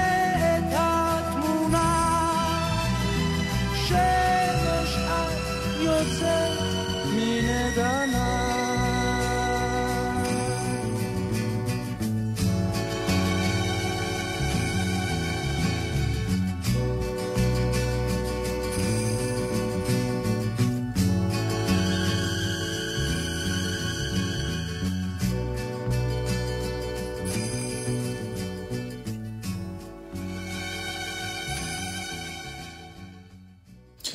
כן, שיר מופלא, לסרט מופלא. השוטר אזולאי זוכה זה... פרס גלובוס הזהב. זה שיר מחמיר לב. הסרט כולו... מחמיר. נכון, אבל גם השיר אם עצמו, מדברים על- ואושיק לוי זמר כל כך טוב. אם מדברים על ניתוחים אה, שאת לא עושה לקישון אבל אחרים עושים, כן. זה חלק מן העניין. זאת אומרת, הדברים שהוא כותב עליהם, הם עצובים כמו שהם אה, משעשעים. קוראים לזה אמיתי. גלובוס הזהב, הוא היה מועמד לאוסקר קישון. כלומר, תשמעו, הבן אדם נגע במקומות, ועד היום, כל פעם אני שואל, אז למה לא אהבו אותו, ואני מקבל מלא תשובות, כן, ואני לא אה, יש בטוח. שם איזה עניינים של דעות פוליטיות. כנראה נראה הכל לי- נכון, לא בא לי בכלל שניכנס לזה. לא, לא, כן, היום- רק אני כאילו כל פעם תמה מחדש אה, מה היה שם. כן. אני, אני מניח שגם הוא אשם במשהו, כלומר, הוא כנראה באישיות שלו... לפעמים זה גם נסיבות, זה היה כל הדור, פני הדור, והוא כנראה הדהד להם, בא להם לא בטוב, מה שנקרא, או הם לא, או חוץ הדדי. מזה שהוא הצליח מאוד, והצלחה לא תמיד אה, לא יודעת, אני יודעת מביאה- שזה משהו שאומרים, אני לא, אף פעם לא... טוב, אני עכשיו תורי לקרוא לך משהו שאני מאוד... רק אה, רוצה מה? לספר לך דבר קטן לפני שאת מקריאה. כן. סתם, גודל ההצלחה שהיינו בחדר, היה אה, קיר שלם של מדפים שהיו מאוכלסים בספרי קישון, כל אחד שפות. בשפה אחרת. שזה בכלל, אני... זה מטורף. וזה אומר שאנשים צחקו מזה, זאת אומרת שגם... אז זה לא רק השפה, אלא הוא באמת, תקשיב, הוא עלה, אני אומרת, על משהו כן. מאוד, קודם כל עמוק מבחינה אנושית. קפקאי. קפקאי, ותמיד הלוזריות, בסוף הגיבורים שלו הם לוזרים, או מול עצמם, או מול המערכת, או הוא מול גם- היקום. והוא גם ו- היה, הלך על האיש הקטן, שאתה תמיד מזדהה איתו. ו- וגם מותר לך לצחוק. זה, כן. אתה יודע, זה... איתו זה, ועליו. איתו ועליו ועל עצמנו. מה את רוצה זה- להקריא? אוקיי, קוראים לפיליטון הזה הוזמנו. וזה בעיניי עוד משהו שאולי, ה, בוא נגיד, הטכנולוגיה השתנתה, אבל לא התחושה הפנימית. בשבועות האחרונים כבר הרגשנו בבירור שיש מסיבה. היו כל מיני סימנים משניים למראית עין אשר רמזו בכיוון זה. בשלב מסוים של התארגנות, החלו לפתע מרבית המקורבים שלנו להתעניין מה אנו עושים בסילבסטר. ולא עוד, אלא אשתי הקטנה שיחדה את שליח הסופרמרקט במזומנים, והלה פתח את פיו וזימר לנו שאלמנטים מסוימים קונים בימים האחרונים כמות גדולה של משקאות. אחר כך אירע הפאנצ'ר בקאמרי, בשעה ששוחחנו בהפסקה עם האדריכל שהתגרש השבוע. נדמה לי, נפרד האדריכל מאיתנו תוך חיוך אינטימי, שאנחנו נפגשים ביום חמישי, לא כן? בהחלט, ענינו. איפה? ייתכן שענינו מהר מדי, או בקולנו היה איזה רטט של בולמוס. מכל מקום, האדריכל הבחין בהרף עין שמסר אינפורמציה לחוגים בלתי זמינים, והאיש החביר כסיד וברח אל האולם. באותו לילה ראיתי שהקטנה שוכבת על מרבצה שעה תמימה בעיניים פקוחות. אפרים, לחשה לבסוף לתוך החשיכה, טומי מוזמן. חשתי בכך גם אני איזה זמן מה, אלא שלא העזתי להודות בכך אפילו לעצמי. טומי ראה אותי ביום שני שעבר מתקרב למערכת, ומיד ירד בקפיצות גדולות בסולם הברזל שבצד הבניין ונמלט במכונית שלו לעבר הפרברים. הטלפון שלו נותק ל-48 שעות. האינסטינקט של האישה אמר את האמת המחרידה. אי שם בעיר מכינים מסיבה רבתי, ואנחנו לא מוזמנים אליה. רק אנחנו לא. התחלנו לגשש פה ושם, תוך הזמן הקצר שעוד עמד לרשותנו, ונתקלנו בקשר שתיקה מסועף. אנחנו לא נלך לשום מקום, אמרו לנו הידידים בעיניים מושפלות. כנראה נשאר בבית. או, עוד אין לנו שום תוכנית. אבל לא הוסיפו, ומה אתם עושים? אף מילה לא הודלפה על המסיבה שבהתארגנות, והאווירה נעשתה מיום ליום שמיכה יותר. כל אדם היה חשוד. בראשית השבוע האחרון משכה אותי האישה לקרן המטבח ואמרה לי בעיניים יוקדות כגחלת, יש לך הזמנה. נשבעתי לה שאין לי, באמת לא הייתה. רגע, סליחה. לבסוף החלטנו להפעיל את התותח של שמונה מילימטר. החילותי להפיץ בשניים שלושה מקומות רגישים בעיר, שיש לנו בבית סרט פורנוגרפי. אפילו המצאנו למען האמינות את שם הדייל שהביא אותו, מרסל. הדלפנו את המידע ברגש, בלי לעורר חשד שעובדים על סילבסטר, וחיכינו למגע מבחוץ. ביום שלישי אחרי הצהריים צלצל הטלפון. מישהו דיבר בקצה השני של הקו בקול מעוות או דרך ממחטה. הפילם, שאל הקול. הפילם, סופר שמונה או נורמל? לא השתגענו לגלות לו את הקלף היחיד שבידינו. נראה, השבתי דיפלומטית. מי מדבר שם? קליק, הוריד את השפופרת. אבל זה היה הקונטקט הראשון עם הגורם. המגע הבא קוים בבית הקפה ביום רביעי בשעה 10 ו-20. ילד קטן ניגש אליי מן הרחוב ומסר לי פתק כתוב במכונת כתיבה. שלם את החשבון בלי למשוך תשומת לב ולך אחרי הילד. יוליוש כץ סוכי. השם שימש רק הסוואה ולא פקפקתי בכך אף לרגע אחד. הילד חצה את הכביש, לקח אופניים ונסע לפניי דרומה. בגבולות אבו כביר הצביע על בית עזוב ונעלם בעלטת הלילה. התקדמתי לעבר הכניסה. עצור! הצליף לפתע קול עמוק מתוך הבניין. עמוד במקום! ידעתי שהוא מדבר, בעל המסיבה. ליבי הלם כתוף. סיסמה? מרסל. התקרבתי קצת. באפלת הכניסה הרוסה נחבאה דמות תמירה ופניה מכוסים מטפחת שחורה. שמע, אמר האיש בחביבות, מה אתם עושים בסילבסטר? עוד לא החלטנו. אז בחייך, למה שלא תקפצו אלינו? בסדר, עניתי, איפה אתם גרים? זה עוד לא לפרסום, ככה מהריח שלנו. גם אני בעצמי אדע רק מחר כשאפתח את המעטפה שהשארתי אצל העורך דין שלי. העורך דין הוזמן? לא, הוא לא ברשימה. אני לא יכול להזמין כל אחד. אבל אתה תקבל הודעה טלפונית על נקודת האיסוף. המוזמנים שלנו מאורגנים בתאים, וכל אחד מהם מכיר רק שישה אורחים אחרים. מכאן שאם אחד נתפס, עדיין אי אפשר לאתר את שאר משתתפי המסיבה, ולא יעלבו לי כל הידידים שלא הוזמנו, כמו בשנה שעברה. אתה מתבקש להביא את הפילם, ואין צורך להוסיף שבמצב הקיים השגריר יארינג לעולם לא יצליח להשכין שלום באזור. כלומר, מישהו עבר לידינו. אמ, אני צריך להיזהר, הסביר מארחי, הנה ההזמנה שלך. הושיט לי מתוך האפלה כרטיס קטן עם כתר מוזהב בקצה העליון, הזמנה אישית, מספר 29, סירייה ב'. קרא אותה ציווה האיש, תוך חמש שניות היא שורפת את עצמה. מקץ שעה קלה נדלקה הזמנה בידי ונשרפה כליל, פיזרתי את הפרה ברוח לשם הביטחון. אני אצא ימינה, הורה מארחי, חכה מספר דקות וצא בכיוון ההפוך. יש שאלות? כן, מה הטעם בכל הסודיות הגדולה הזאת, טומי, אם מחרתיים יספרו המוזמנים שלך לכל המכרים המשותפים שהם בילו את הסילבסטר אצלך? לא יספרו, אנחנו מחסלים אותם אחרי חצות, לא רוצה עדים. אז בסוף לא הלכנו. אומרים שדווקא הייתה מסיבה די מחורבנת, רובם עזבו באמצע. כל סילבסטר אותו דבר. תשמע, מצאתי את עצמי לא אחת ולא שתיים. לא מוזמנת? לא, לא מה? מזמינה. כי אני מבינה שאם אני אפתח ולו במעט, ואני פותחת את איזשהו חרך את המעגל. למעגל, Mm. ואני מגיעה למעגל השני והשלישי, אני טובעת. אבל אתה מתחיל אה, להתפתל מול אלה שאתה לא מזמין, כי גם הם קרובים באיזשהו אופן. אז את עוד בצד הצד הטוב של המתרס. וצריך להפסיק, נו מה? אה, על משהו שידעתי שלא הוזמנתי. בטח, זה כן, הצד העצוב. כן, היה לי, היה לי פעם או זה פעמיים. פעם שזה קרה, זה הטריף אותי. זה, כן, למה זה... היינו יותר צעירים אז, כן. והמסיבות היו סוג של אה, מעמד ש... שאתה אם. אתה שם, אתה השתדרגת. והבנתי שאני לא משודרג. ו... אבל זה היה קשה. מסיבה, אז זהו, יש כמה דבר... זה היה שלא הוזמנת למשהו שהוא נקרא לו סלבריטאי במקור, או ממש של חברים. כי הוא מדבר על משהו שחברים שלו עושים, ו...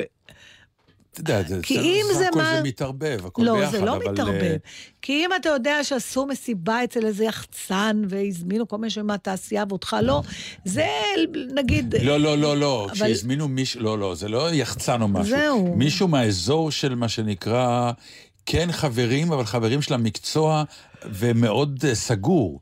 לא כאילו אה, כל... זה, אה, התחושה היא, תקשיב, על מה... מסיבה מה- אינטימית שלא הזמינו אותי, אבל זה. זה, אז, אבל לפעמים יש, הבעיה היא שכשאתה לא מוזמן למשהו, ועל זה הוא עלה, במסגרת מה שדיברנו קודם, שהוא יורד באמת לעומק העניין, Mm. רק אותנו לא הזמינו. ויש הבדל בין לא הוזמנו ויש עוד מאה שלא הוזמנו, לבין התחושה שחוץ ממך, כן, כולם. כולם. אה, ושם זה כבר, עם זה אי אפשר לחיות. כן, אבל פעם מצאתי את עצמי אה, באופן די פתטי. אה, כמו שהוא כותב בהתחלה, כש... מנסה. הי- הייתי, הייתי לפני כמה זמן במסיבה שבאמת המוזמנים שלה היו ב... בפינצטה. אוקיי. ופגשתי מישהו ש... אני לא רוצה להגיד שמות ברדיו, אחר כך אני אגיד לך. אבל... כדאי לכם לבוא אחר כך, מאזינים. לא, כי המשפט שלו היה נורא מצחיק. הוא, הסתובב די החוץ תזזית ואמר, יו, השארתי כמה אנשים אה, רעים וקשים בתל אביב, כי שאלתי אותם, אז אנחנו ניפגש ב... אוי. הוא אמר לו, איפה? לא. ואז אתה יודע שטעית. הרגע הזה שאתה כי מבין... יש רגעים שאתה אומר, הבן אדם הזה בטוח הוזמן. כי לפי קוד המסיבה שאתה אמור להגיע אליה, אה, הוא צריך להיות ברשימה. אני, יש לי לפעמים... ופתאום מסתבר שהוא לא ברשימה. ואז אבל- מה, איך יצאת מזה? לא, הוא סיפר על... אה, שהוא לא יצא מזה. אה, הוא לא יצא שהוא. השאיר חללים בתל אביב, שהולכים להתנקם כן, בבעל המסיבה. כי דרכו הם הבינו שהם לא הוזמנו. איזה כן. פתטיות, נורא, אלוהים, כן הוזמנו, נורא. לא הוזמנו. נכון. אבל פעם זה היה לי חשוב, היום הרבה פחות, ממש כמעט ולא, אבל... אה, עכשיו, יש את ההזמנות האחרות שאני מוכרח, בואי בוא נדבר על זה ונשים איזה? את זה, ואחת ולתמיד נגמור עם זה. נו, נדמה לך. שאנחנו מוזמנים, לא, שלפעמים אנחנו מוזמנים בגלל התוצרת. אתה אמרת את זה כמה פעמים, אני כנראה לא נותנת למחשבה הזאת לחדור לי בכלל את הראש, כי אני לא חושבת שאני יכולה לחיות איתה. שמע, תבוא אלינו וזה וזה וזה, ואתה שר. אתה שר אה, לנו. או, אני לא שרה, כנראה בגלל זה אני לא לא, מצפה שתהיי מסמר לא. המסיבה, את מפקפקת ונגיד, בזה? תבואי, את נותנת לנו סטנדאפ קצר. בטח שאפשר להגיד אה, לך. כן. על אלה. אה, קשה לי עם זה. כן, בצדק, ברור. כי פתאום אני אומר, אוקיי, זה- בעצם אה, אתה לא צריך אותי, אתה צריך את לא, הפונקציה זה- שלי. הוא צריך אותך, אבל אתה צריך לשלם על האהבה שאתה מקבל ממנו. כן. זהו. זה, אם תתחיל לתת יותר כסף לאומני רחוב, אולי סתם. לא נכון, מונה רחוב אני נותן כסף. לא, את. התרשמת שהוא נותן כסף לא, לאומני אה, רחוב? תקשיבו אני רגע. הרגשתי שזה אה, נשאר מעורפל. לא, הוא נותן כסף לאומני רחוב. מתוק שלי, אני יודעת שאתה. נותן. קהל הכל יקר, בסדר. באמת, אה, מאזינים יקרים, הפכו אותי, יש פה השמצה מטורפת. לא, לא, אנחנו סתם מסתלבטים עליך, ברור אתה שאתה איש נותן. יקר ואהוב. ואתה אני נדיב. עונדת עכשיו את המתנה שהבאת לי, והיא יפה נכון, היא ויקרה. מאוד אתה- יפה. היית צריכה לעשות משהו בשביל זה? לשיר, לרקוד, או לא, פשוט קיבלת לא, אותה? לא. דרך אגב, מי זה אותו טומי לדעתך שהוא מדבר עליו?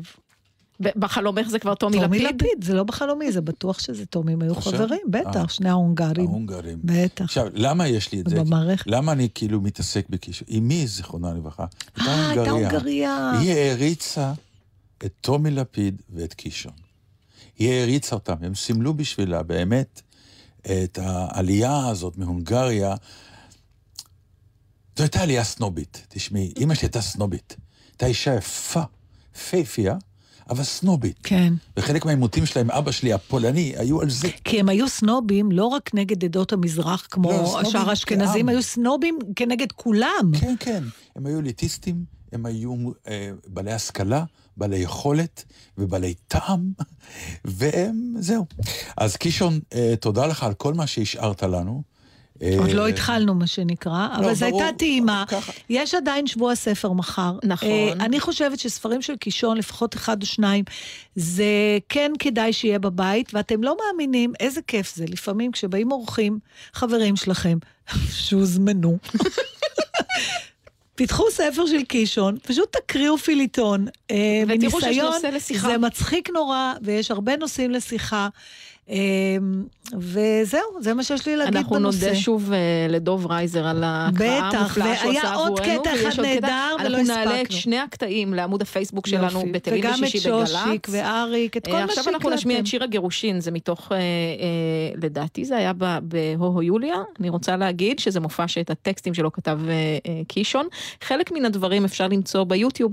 עדיין לשמוע, אה, גם את הלסינג פורס אנחנו נעלה. אוי, איך לא שמענו את הלסינג פורס? זה שמונה וחצי דקות, שמוליק סגל, נעלה גם את זה לעמוד הפייסבוק שלנו. זה מפה באמת גאוני. וגם אני מכיר, זה אני ממש מכירה מהחיים שלי. אמ, והכי חשוב זה, אם זה לא נכנס למערכת הלימוד אה, החילונית, אה, הגיע הזמן. אז הגיע הזמן. ואם חנוך לוין לא נכנס למערכת החינוך הממלכתית, הדתית, אז גם הגיע הזמן. תודה למאיה יאללה, בוא נעשה נויפלד. החלפות, מה שנקרא. יאללה, כן, יש מקום לכולם. יואב, יקירנו, היינו צריכים לחכות שיבוא מישהו שיכול להיות הבן שלנו, או תכף הנכד שלנו, שיזכיר לנו, בן, בן, בן, לאט לאט. וזה בקושי בן, כן, שיזכיר לנו, ולהורים שלך אני יכולה להגיד שעשיתם עבודה טובה. שבת שלום. שבת שלום, פגש שבוע הבא.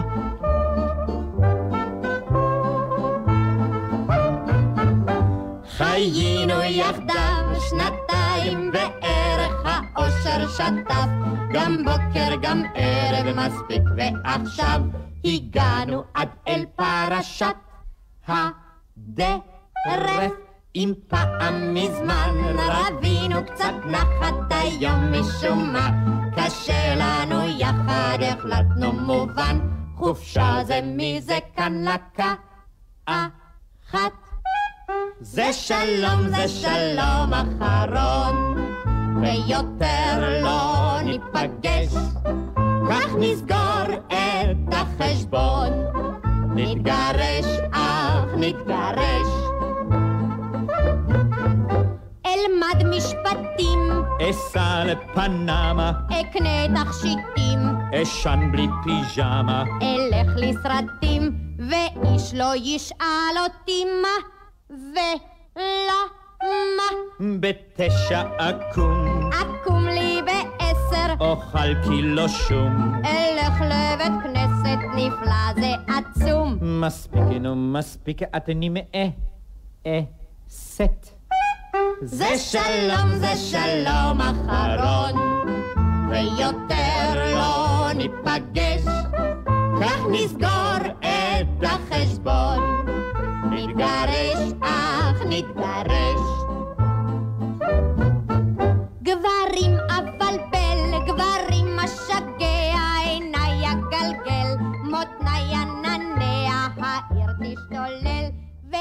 גם אחד שלא יתפע. משפחת פיקוד העורף. אבא, משעמם לי. מתי נגיע לאזור התראה אודם? אתה מתכוון מתי נגיע למושב, אודם. זה אותו הדבר. מהיום שם היישוב הוא גם שם אזור ההתראה. אה, אז ברגע שישתחרר פה הפקק, באזור התראה חולון. פשוט לדעת מהו אזור ההתראה שלכם. פיקוד העורף מציג שם אזור ההתראה שלכם הוא שם העיר או היישוב שבהם אתם נמצאים. למידע נוסף ייכנסו לאתר פיקוד העורף או יתקשרו 104. חיילי צה"ל, הקשיבו! בעוד ימים ספורים אתם עולים על כפכפים.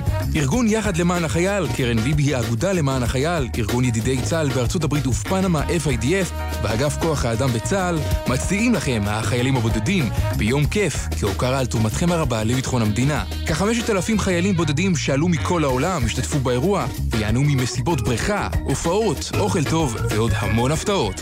יחד למען החייל ו-FIDF מחכים לכם.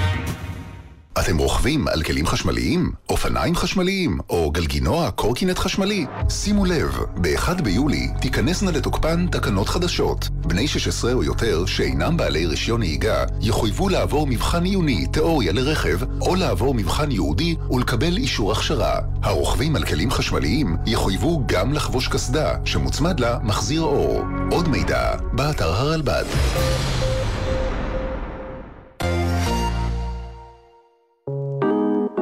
שטורחת בערב שבת, מסכמת את השבוע במוצאי השבת. מוריה קור ושרה בלאו עם הזווית שלהן על השבוע שהיה. הולכות בחצות, מחר ב-11. גלי צה"ל. מיד אחרי החדשות, יהורם גאון, עם גאון ברדיו.